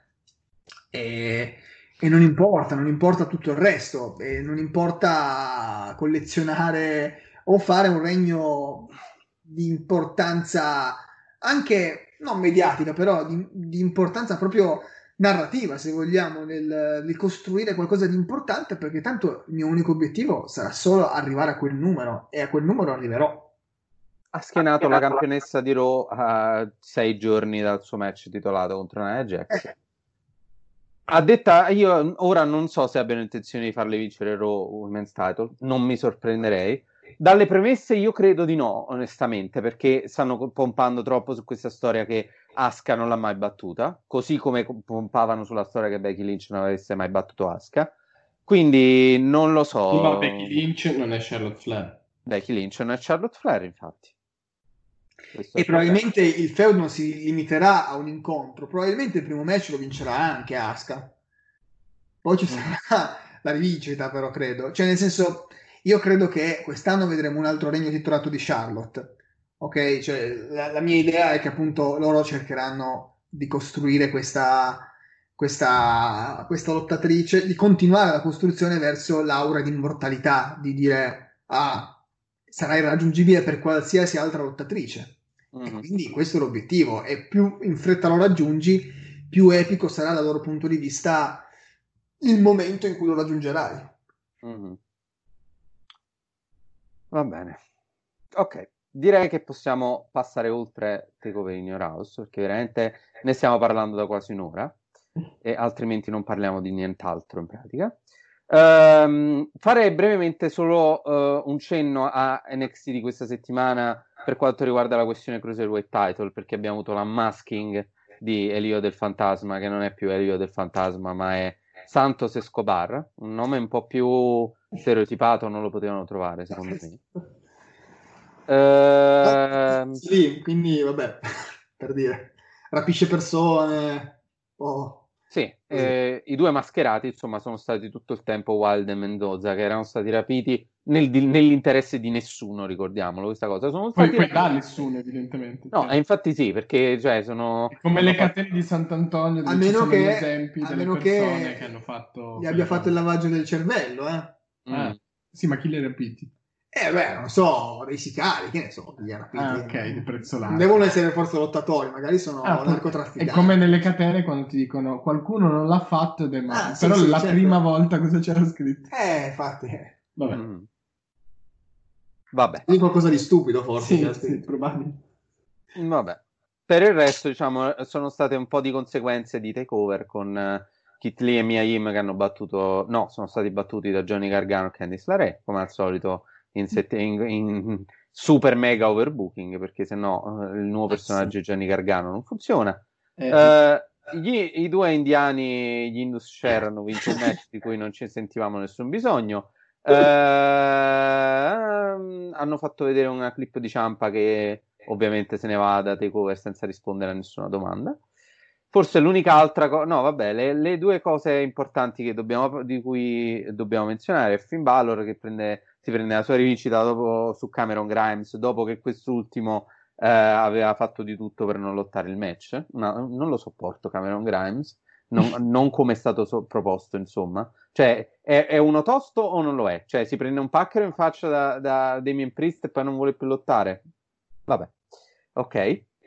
Eh, direi eh, è finita questa cosa tra Dan Cole e l'Undisputed Era e Dexter Loomis. Spero di sì. Eh, ora che è stato battuto. Spero di sì, spero... No, no, mm, sembra un po' Ah. cattivo, però non sopporto Dexter Loomis, non, non ne trovo il motivo. Ma penso non si sopporti nemmeno lui, considerato che non, è- che- che- che non ha spiegato nulla, non si sa perché è lì, perché ce l'abbia con la Disputed Ecco, ma poi la cosa assurda è che lui è quel tipo di lottatore che dicevi tu, Lorenzo, quindi quello che non mente, no, psicopatico, eh? Però è l'unico di questi che perde sempre. Cioè lui praticamente i match li perde tutti, come con Ro- Roderick Strong ha perso, con Adam Eh, Cole non ha perso. apprezzi questa sottile Eh, variazione? infatti questo non capisco, cioè lui, lui non subisce niente, sembra che i colpi non li riceva neanche, però perde. No, no, lui lo stanno vendendo in maniera diversa. Loro dicono che lui gode nel dolore. Lui è- abbiamo il personaggio masochista qui. Ah, Aspetta, che bella idea. Quindi per questo non subisce niente. Lui si galvanizza. Ah, ah, Ora ok, sì che si spiega tutto. Ritiro tutto, scusate. Ora sì che si spiega tutto. E poi NXT si è concluso questo faccia a faccia tra Adam Cole e Scarlett con la clessidra che gli ha fatto capire che sta arrivando la fine del suo regno, insomma.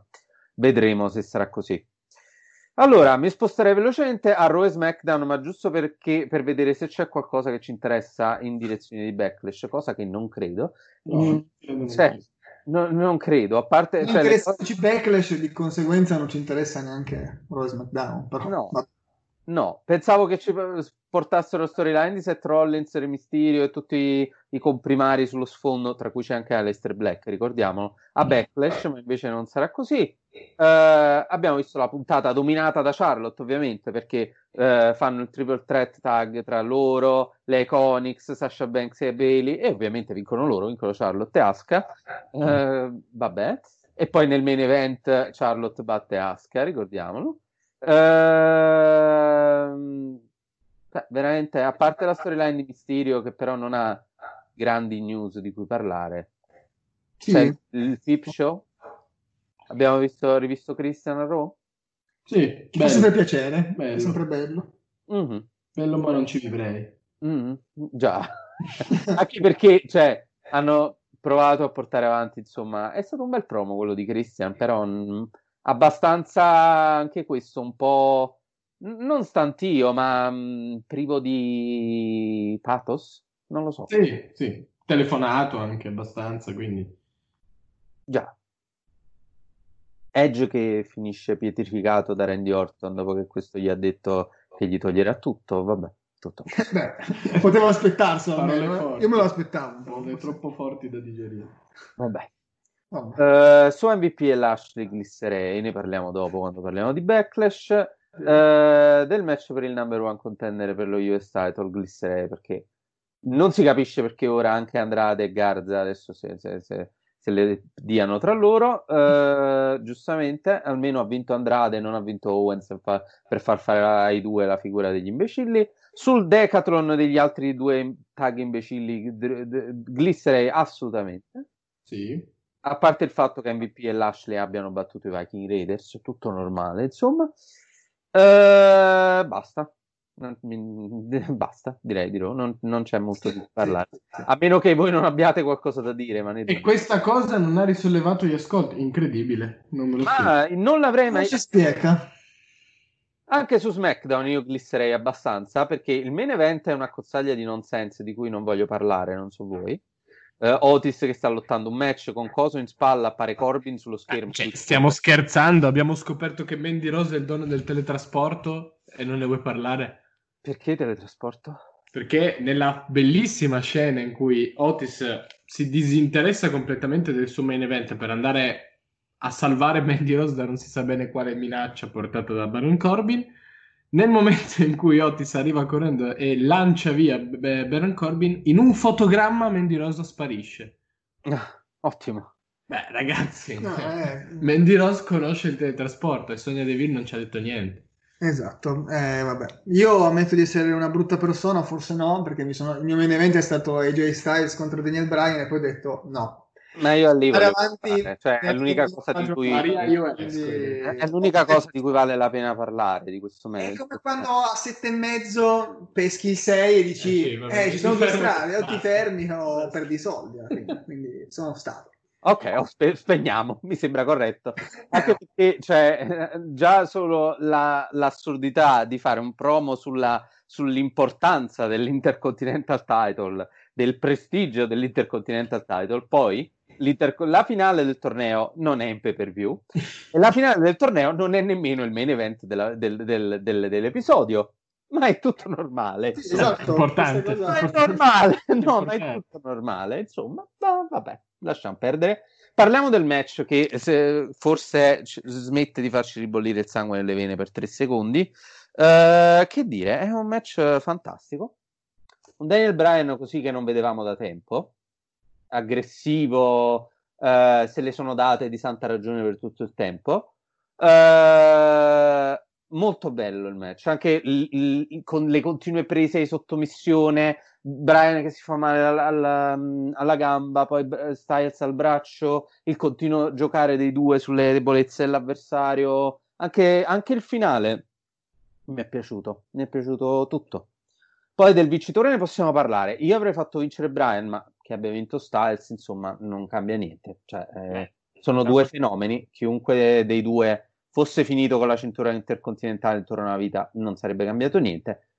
Esatto. Spero riescano a fare qualcosa con quella cintura, se glielo permettono. Vedremo. Che ne pensate, Daniele? Ah, è tutto là, nel senso che c'era poco da perdere per noi, perché appunto chiunque ne, ne fosse uscito con la cintura alla vita era un'ottima scelta. È stato un match eh, bello come non se ne vedevano da tanti. Io credo che ormai, eh, anzi spero forse ormai, che, che Daniel Bryan abbia avviato questa sua fase, se vogliamo anche finale della sua carriera, dove si, si preoccupa più che altro di questo. Eh, l'ha fatto con Drew Gulak, l'ha fatto parzialmente con Jeff Hardy. Eh, eh, sì, eh, scusate, nella- nel torneo per il titolo intercontinentale lo sto facendo con AJ Styles. Eh, c'è un'applicazione ancora più maniacale di prima di Daniel Bryan nei match, nel senso che mh, quando era all'apice della carriera eh, nel- durante lo Yes Movement era comunque legato agli avvicinamenti di storyline eh, con l'Authority e quant'altro. Invece adesso è in qualche modo un po' slegato. E Daniel Bryan è solo Daniel Bryan e può fare il Daniel Bryan fino in fondo. Ci sono queste parti dei suoi match, eh, come dicevi tu, quello delle, de- delle sottomissioni ripetute, le- de- delle parti tanto fuori dalle corde dal pubblico normale WWE, ma che comunque sono belle perché incastrate alla perfezione e realizzate magnificamente. Per- anche per quello mi chiedevo, eh, cioè sembra che quella parte della puntata sia stata un'interferenza prodotta da un'altra perso- da altre persone, da un altro entourage, da un'altra federazione di wrestling, paradossalmente. E quindi d- di fronte a un incontro del genere io non so cosa dire. È chiaro che poi quando il tuo avversario è G Styles eh, è tutto più Eh, facile. certo. Stiamo parlando probabilmente dei due migliori lottatori di questa generazione, forse degli ultimi 10-15 anni. E che dire, tornano le domande perché non è nel main event, perché non è nel, a Backlash, ma francamente con questa situazione di ascolti, con queste poche idee tra il discorso legato al titolo mondiale e quella vaccata di Jeff Hardy e Sheamus, per me potrebbero fare uno SmackDown da mezz'ora ogni settimana dove loro due combattono e basta. Non basterebbe mezz'ora, il loro match è durato 38 minuti. Sì, sì, sì, no, no, ma infatti, però ne- diciamo nell'ottica del battuta. Premier possono fare una, una best of uh, 100 series e combattere loro per tutto l'anno. Mm. È davvero assurda questa schizofrenia che hanno proprio nello scrivere gli show perché ci sono questi lottatori e obiettivamente la cosa che ti fa ancora più arrabbiare della federazione in questo momento è che loro abbiano effettivamente questo talento. Lasciamo da parte Styles e Bryan perché eh, arrivavano con uno status di intoccabili, anche Bryan prima della WWE, però loro hanno effettivamente dei lottatori che sarebbero in grado di fare questo lavoro con qualsiasi altro lottatore, anche meno dotato del main roster. E rimaniamo al main roster, perché poi se apriamo all'NXT, vabbè, lasciamo perdere perché finiamo domani nel trovare la qualità tra i tanti lottatori che hanno. Però è questo che non si capisce, perché tu mi proponi Styles e Bryan in questo What's better than free money? How you choose to spend it. Open a CQ checking account and get $250 to spend freely. And that's not all this credit union offers. Do your banking, build credit, and invest in your future. Visit secumd.org today. modo a SmackDown, non nel main event. Che messaggio mi stai mandando? Nel senso, Styles e Bryan potrebbero fare questo incontro con, non con chiunque, perché la combinazione è, però potrebbero fare un grandissimo incontro anche con Braun Strowman, paradossalmente, no? Cioè, nel senso, se è scritto bene e se la capacità di scriverlo bene un incontro ce, la- ce l'abbiamo mm, nel repertorio dei writer, perché non lo facciamo? Perché io quando sintonizzo su SmackDown vedo sempre le stesse cose che mi annoiano poi e lo stesso discorso vale per Raw, lo stesso discorso vale per la maggior parte dei pay per view perché non posso vedere sempre dei Seth Rollins contro Drew McIntyre di Money in the Bank è l'unico match da salvare di quei pay per view che è stato però un grande incontro. Perché non posso vederli sempre?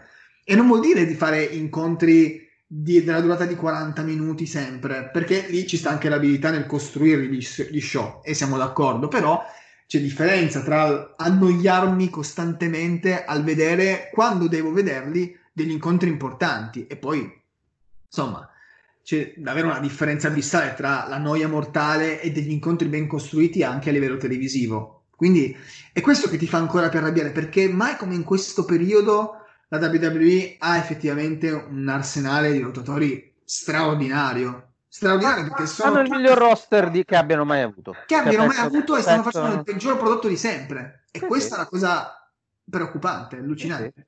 Sì. Penso E tra l'altro siano- non hai neanche gli house show che dici ok, però magari sono stanchi, non ci sono neanche quelli. Cioè adesso non ci sono Ho- neanche ho- quelli. È, è- è pazzesco. È veramente senza senso poi. Per tutti i soldi che ci spendi, perché poi non ti costerebbe nulla. Cioè, è ovvio che tu non, non stai perdendo, ne abbiamo parlato tantissime volte, non stai perdendo nulla, no? Mm, A livello proprio di, di soldi economicamente, e quindi a maggior ragione dovresti in qualche modo insomma, compensare con una qualità che ti puoi permettere che hai. Mhm. Infatti, adesso potrebbero tranquillamente prendere l'Intercontinental Title e renderlo il, il titolo dei bei match, tra virgolette, cioè che lo metti lì e sai che chiunque fa quei match fa un signor match. Lo faranno secondo voi? Io ne dubito. Io ne dubito. La risata è la risposta migliore. Cioè, ma vabbè. A AJ Styles, devo dire la verità, hanno sempre dato un certo risalto a una posizione negli show eh, durante questi anni in cui c'è stato. Bisogna vedere se è capace di portare l'Intercontinental Title nella sua posizione di rilievo o è l'Intercontinental Title che se lo tira giù eh, come una bella zavorra, insomma. Eh, sicuramente però le capacità, oddio, non dobbiamo presentarlo sicuramente oggi AJ Styles, il carisma, l'esperienza, l'abilità. E il problema è, come dici tu, eh, lo vorranno fare. Cioè, gli interessa qualcosa o era solo uno specchietto per l'allodole per dire, toh, prendetevi sto incontro che manco ci interessa in realtà perché ve lo mettiamo pure a metà show spezzato da 70 spot pubblicitari. Eh, quello è il punto. Quattro interruzioni pubblicitarie sono state nel match. Cioè, eh, che, che gli vuoi dire?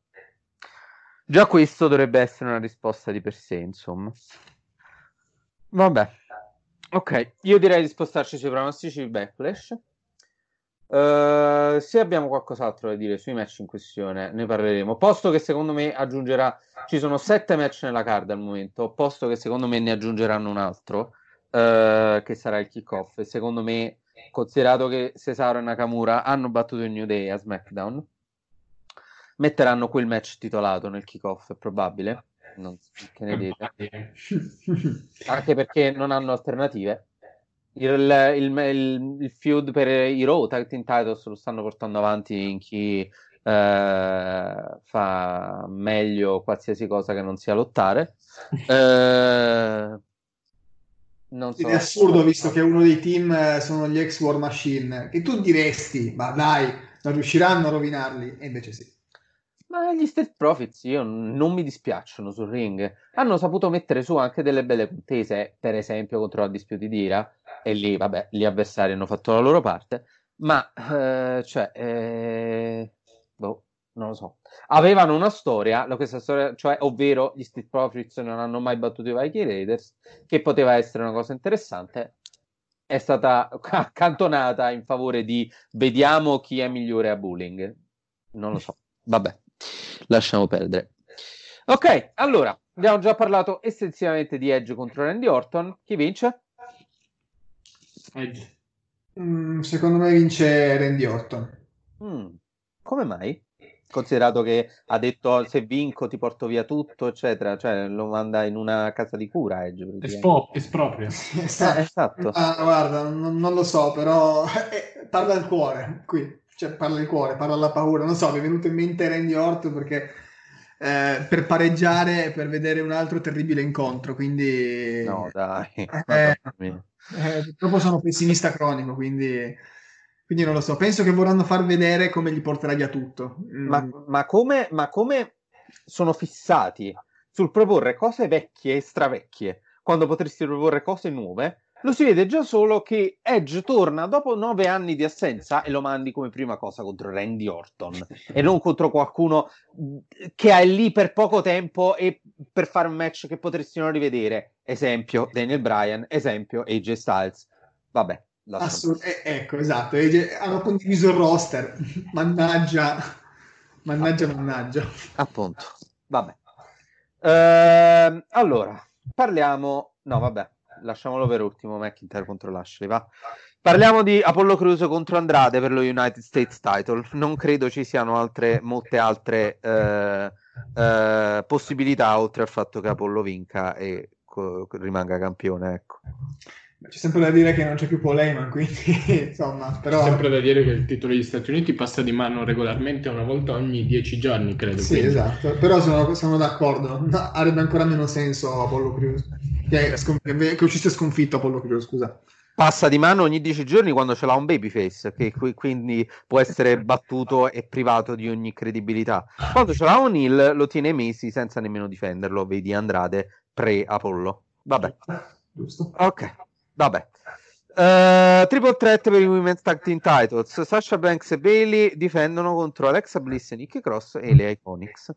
Stanno, pro- stanno cercando in tutti i modi di farci capire che le Iconics vincono. Spero non sia così. Dici? Eh, boh, dai, dai, se- sembra, sembra così. A parte che le Iconics finora non sono mai state battute, hanno battuto singolarmente sia Alexa Bliss che Nicky Cross. Sono andate a Raw e hanno battuto, non le hanno battuto nessuno, ma hanno eh, picchiato e lasciato a terra Sasha Banks e Bailey. Boh, mi sembrano fin troppo dominanti per due personaggi che dovrebbero essere comedy characters. Eh, io credo, ecco, io credo che si ci sia uno sforzo in quella direzione nel cercare di smarcarle un po' da quello che erano le Iconics prima e forse ottimisticamente ci vedo un tentativo di defibrillare un po' una situazione che appunto era sul morente andante per loro e per la categoria. Poi non so se questo si trasformerà in vittoria, non credo adesso.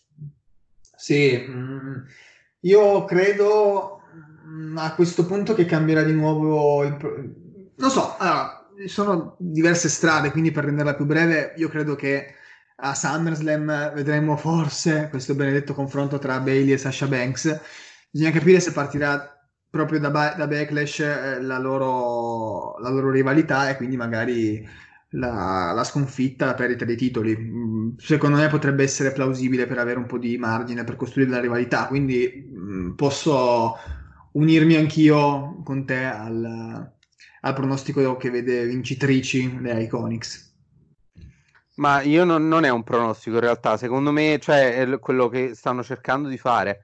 Secondo me mantengono Sasha e Bailey in realtà, perché eh, come dici tu, la loro rivalità era prevista per SummerSlam, ma le n- numerevoli voci che dicono no, ma hanno deciso di rinviarla perché a SummerSlam non c'è il pubblico, Summerlam- eh, S- SummerSlam si sarebbe dovuto tenere a Boston, quindi con tutto il pubblico per Sasha, dove se Sasha da face non attirasse pubblico, Esatto, Anche da Hill, tra l'altro, vabbè. tra, tra l'altro, ma cioè, anche di più che da face in realtà. ma Secondo me sarà una running gag e non tornerà mai più. È come il, tu- è come il turn face di John Cena, il Eh, turn esatto, di John Cena, esatto, è il contrario però. Va bene. Eh, Jeff Hardy contro Sheamus, chi vince? Non La noi? polizia.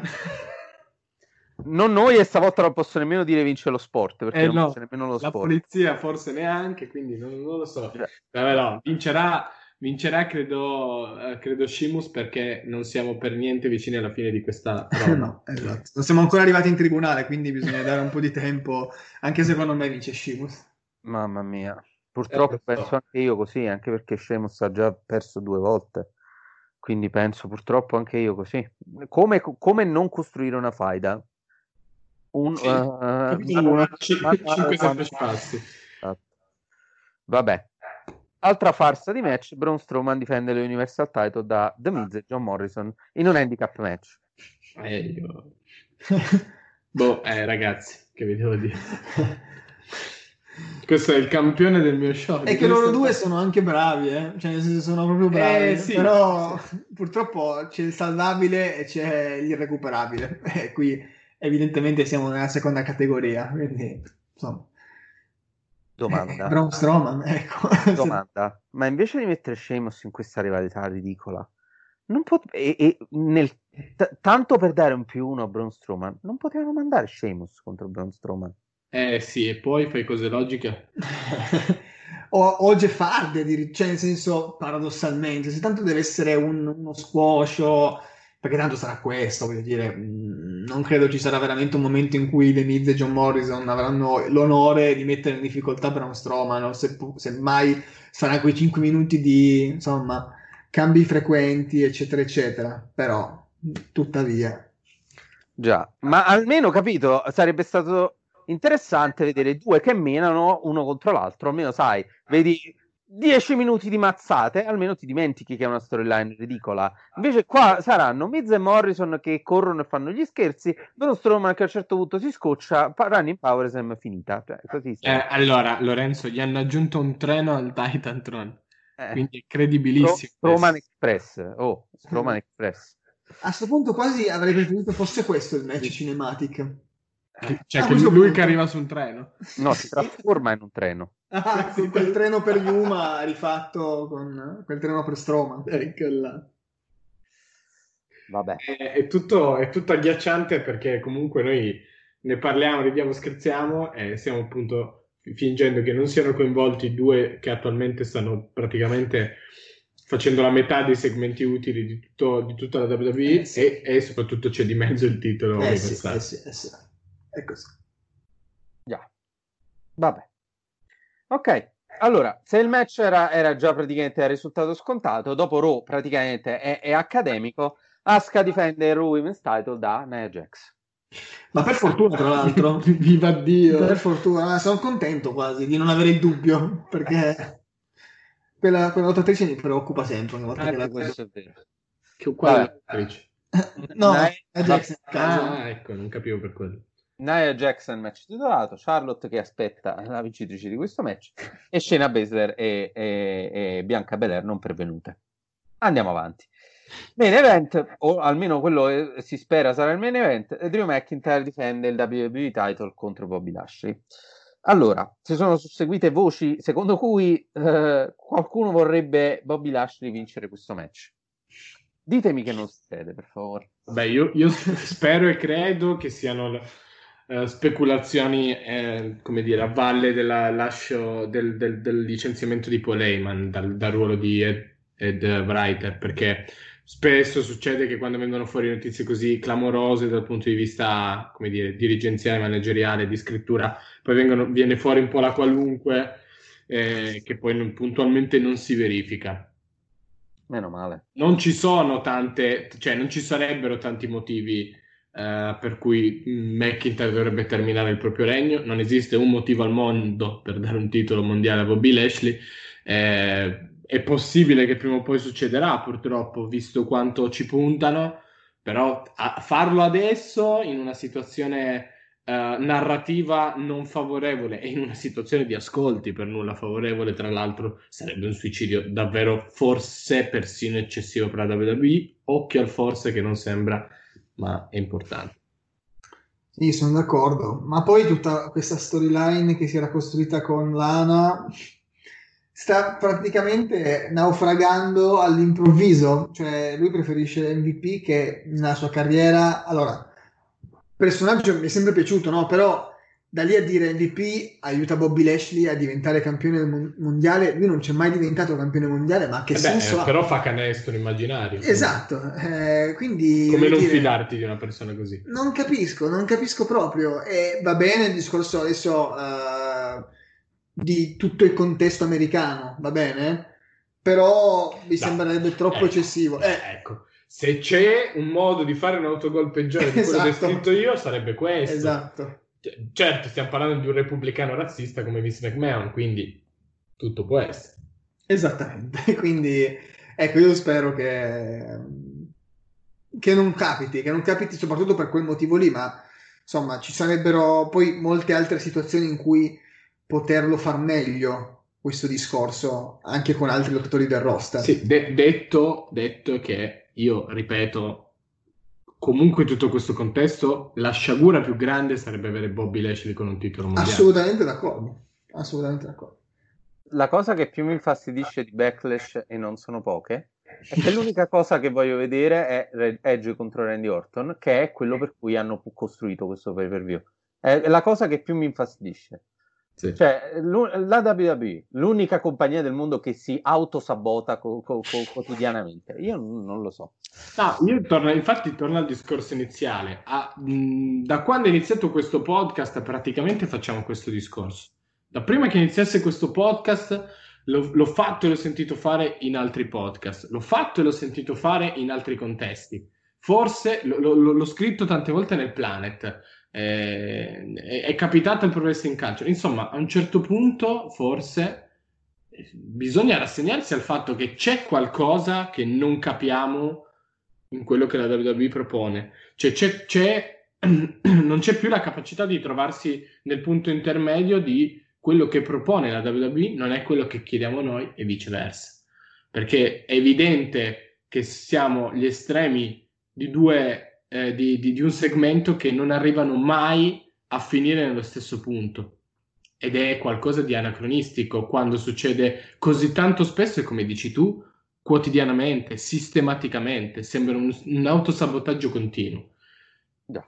È chiaro, è, però, è chiaro però che se è vero che si può sbagliare tutti, dall'altra parte è anche vero che quando a dare ragione a noi o torto a loro, a seconda di come la si vuole vedere, sono gli ascolti, sono la maggior parte dei tifosi, sono eh, tu- tutta una serie di, eh, di, eventi collaterali, ok, forse pu- è, pro- è, possibile, ecco, che possiamo non essere noi quelli che, che sbagliano a chiedere qualcosa di diverso. Già, decisamente. Ok, io spenderei 5 minuti di orologio su Dynamite, visto che comunque qualcosina è successo. Uh, a partire dal debutto in ring degli FTR che hanno battuto, come volevasi dimostrare, The Butcher and the Blade. Uh, a parte il nome orrido della loro finisher, ovvero Goodnight Express, che potevano tranquillamente lasciare Shatter Machine, non credo ci siano problemi di copyright su quello. Sì, o trovarne uno migliore comunque. Esatto. Devo dire che a livello di nomi non si sono, no, non si sono sbattuti. distinti per originalità. Io capisco FTR perché comunque c'era il famoso Factory Revival che hanno No, FTR può essere tutto. Può essere tutto. Esatto, sembra, tutto sembra la risposta di dodicenni al nome della propria boy band, più o meno. Che, che poi, tra l'altro, anche Fier the Revolt non avrebbe avuto senso. No. Ma Fier the Revolt potrebbe essere un motto non il nome di una stable, cioè non il nome di, una, di un team proprio, neanche di una stable. Quindi, vabbè. No. Comunque, ovviamente, non si può che essere contenti dell'arrivo di, degli FTR. Uh, per, me, per, me, avrebbero potuto tranquillamente lasciare Factory Revival e sarebbe stato il nome migliore che avrebbero mai potuto partorire. Ma ne, io nella vita vorrei avere la, la convinzione di, di, di, Cash Wheeler, a.k.a. Dash Wilder, che uh, Wheeler è il suo cognome, ok? Ma lui in un'intervista ha detto che lui anche da prima di arrivare nella WWE ha sempre voluto Cash come suo nome perché secondo lui è fantastico. Vorrei avere la stessa convinzione nella vita, giuro. Sì, concordo. Sì. Va bene. La fantastica costruzione di Karushida continua perdendo, venendo schienata da Penelope Ford in un tag team match che vedeva appunto la, la Shida e la Statlander contro la Ford e Nyla Rose. Cioè, la settimana scorsa le hanno fatto battere di misura tale Christy J- J- James, Jones, come si chiama, e ora perde un tag team match così, dal nulla. Bene, vedo, vedo che si stanno impegnando, insomma. No, ma soprattutto la, farla passare come il fenomeno della, della divisione e poi costruire un regno alla Jack Swallow. Esatto, purtroppo, purtroppo è quello e, e, soprattutto è quello che dicevamo anche dopo Double or Nothing, cioè attenzione a fare paragoni scomodi perché comunque definirla e l'ha fatto Jim Ross la Kenny Omega della divisione femminile beh ragazzi non mi sembra la Kenny Omega della divisione femminile per quanto potrebbe avere delle qualità importanti per elevare la divisione femminile, però devono darsi una sveglia a questo punto perché secondo me tutta questa pochezza di qualità non ce l'hanno. Nel senso sì. che possono fare molto meglio. Sì, possono ecco, fare molto su meglio. questo fatto. Più volte si è detto che la divisione femminile di Dynamite sia carente ed è indubbio che non sia minimamente a livello di quella della WWE. Ciò non toglie che abbiano delle lottatrici anche al netto dell'infortunio di Britt Baker eh, eccetera, eccetera. Comunque un parco lottatrici che con il giusto investimento ragionato può tranquillamente portare avanti delle storie godibili. Già. Ma, cioè, e poi fanno vincere Penelope Ford che perde match che non dovrebbe perdere e vince match che non dovrebbe vincere. Vabbè, non, non capisco. Non capisco. Va bene, Darby Allin viene dichiarato non pronto per lottare, quindi non trova niente di meglio da fare che andare a trovare Tony Hawk e lanciarsi da una scala con lo skateboard 180 volte. Ci sta. Eh, L'Inner Circle perde contro i Best Friends Orange Cassidy e poi viene massacrato da Chris Jericho, giustamente.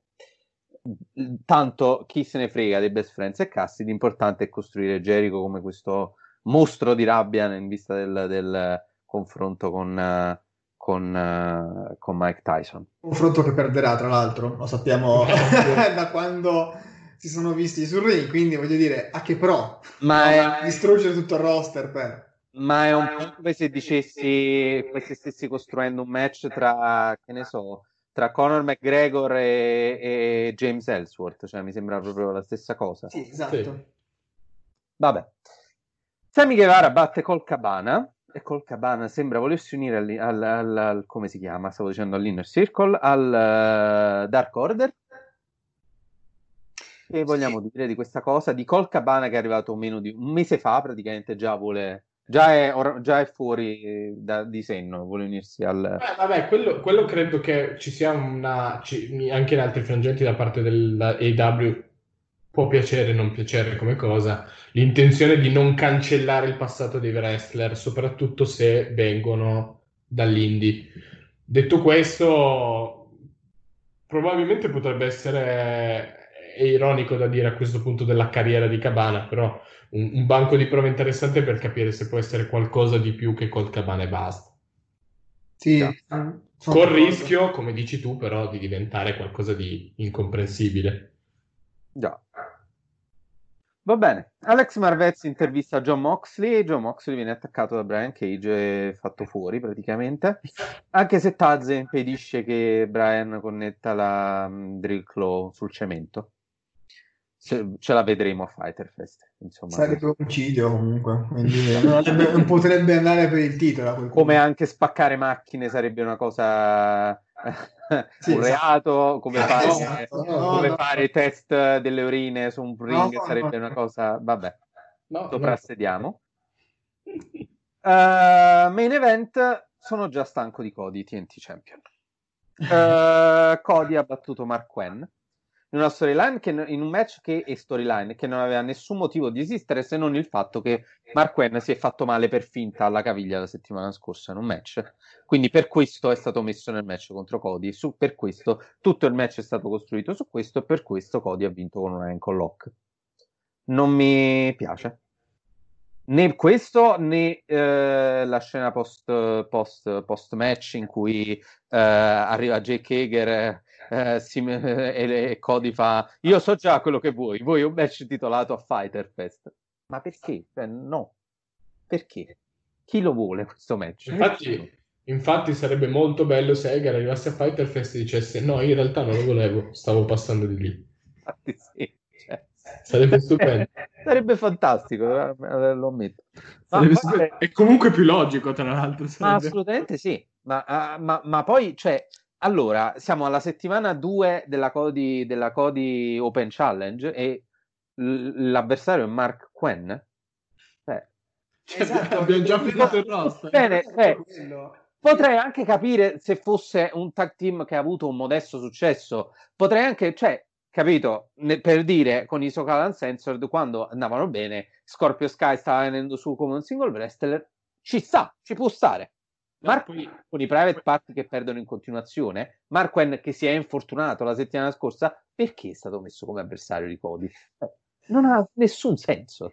No, anche perché io capisco che l'ottica sia quella là di... che, che- che Cody ri- ripete eh, in maniera quasi fastidiosa durante le press conference di voler aiutare i giovani a risalire, però non vuol dire neanche farla casaccio, cioè ci Eh, sembra che ci siano esatto. tanti, altri, gio- tanti Eh. altri giovani tipo Jungle Boy che sono un po' più in rampa di lancio, un po' più sulla mappa, eh, da poter aiutare esattamente allo stesso modo di come hai fatto con Mark Quinn, che non so quanto poi bene- beneficerà di fatto di questo comunque buon match, ma contro, contro Cody in un momento in cui probabilmente da domani tornerà nel dimenticatoio al netto di questa roba con Matardi. Esatto.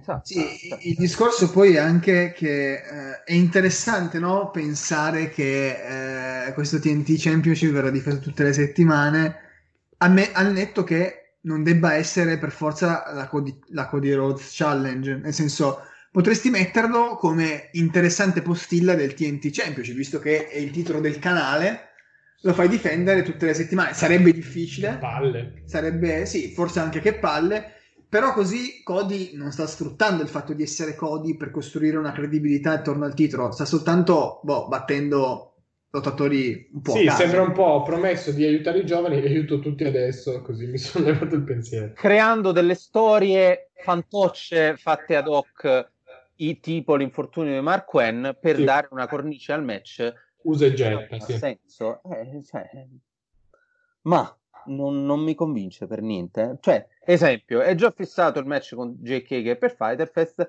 è, è attesa comunque la difesa di Cody per Dynamite del- de- de- nelle prossime settimane. Quindi, cioè, altra cosa che non ha senso. Boh, vabbè. Cioè, secondo me l'unico che... Cioè, ve- vedi un... Cioè, non prendi un Sammy Guevara, glielo mandi contro. Ma, vabbè. Pensieri miei strani, evidentemente. Va bene, su questo io direi che possiamo chiudere se voi non avete altro da aggiungere, cose di cui parlare, nient'altro. No, direi che, direi che siamo a posto. Eh, direi di sì. Sono riusciti, Direi che abbiamo detto sì, siamo, siamo riusciti a mantenere sotto le due ore un podcast in cui abbiamo parlato di takeover e di backlash, quindi penso non siamo andati malissimo. E io sono a posto fino a mercoledì, ve lo ricordo di nuovo. Tutto Wrestling Tonight esordio sui canali di Tutto Wrestling, Facebook, il sito. eh, quindi mi raccomando, io e il dottor Borsani alle 21.30 mercoledì sera vi aspettiamo. Mi sembra un'ottima chiusura. Ok, non mi rimane altro da fare, quindi che salutare i miei ospiti di oggi che sono stati Daniele La Spina, ciao Daniele, Ciao Lorenzo, ciao a tutti. e Marco Chironi. Grazie a tutti e alla prossima. E niente, non mi rimane altro da fare che darvi appuntamento la settimana prossima per un nuovo episodio del The Golden Show. Ciao a tutti!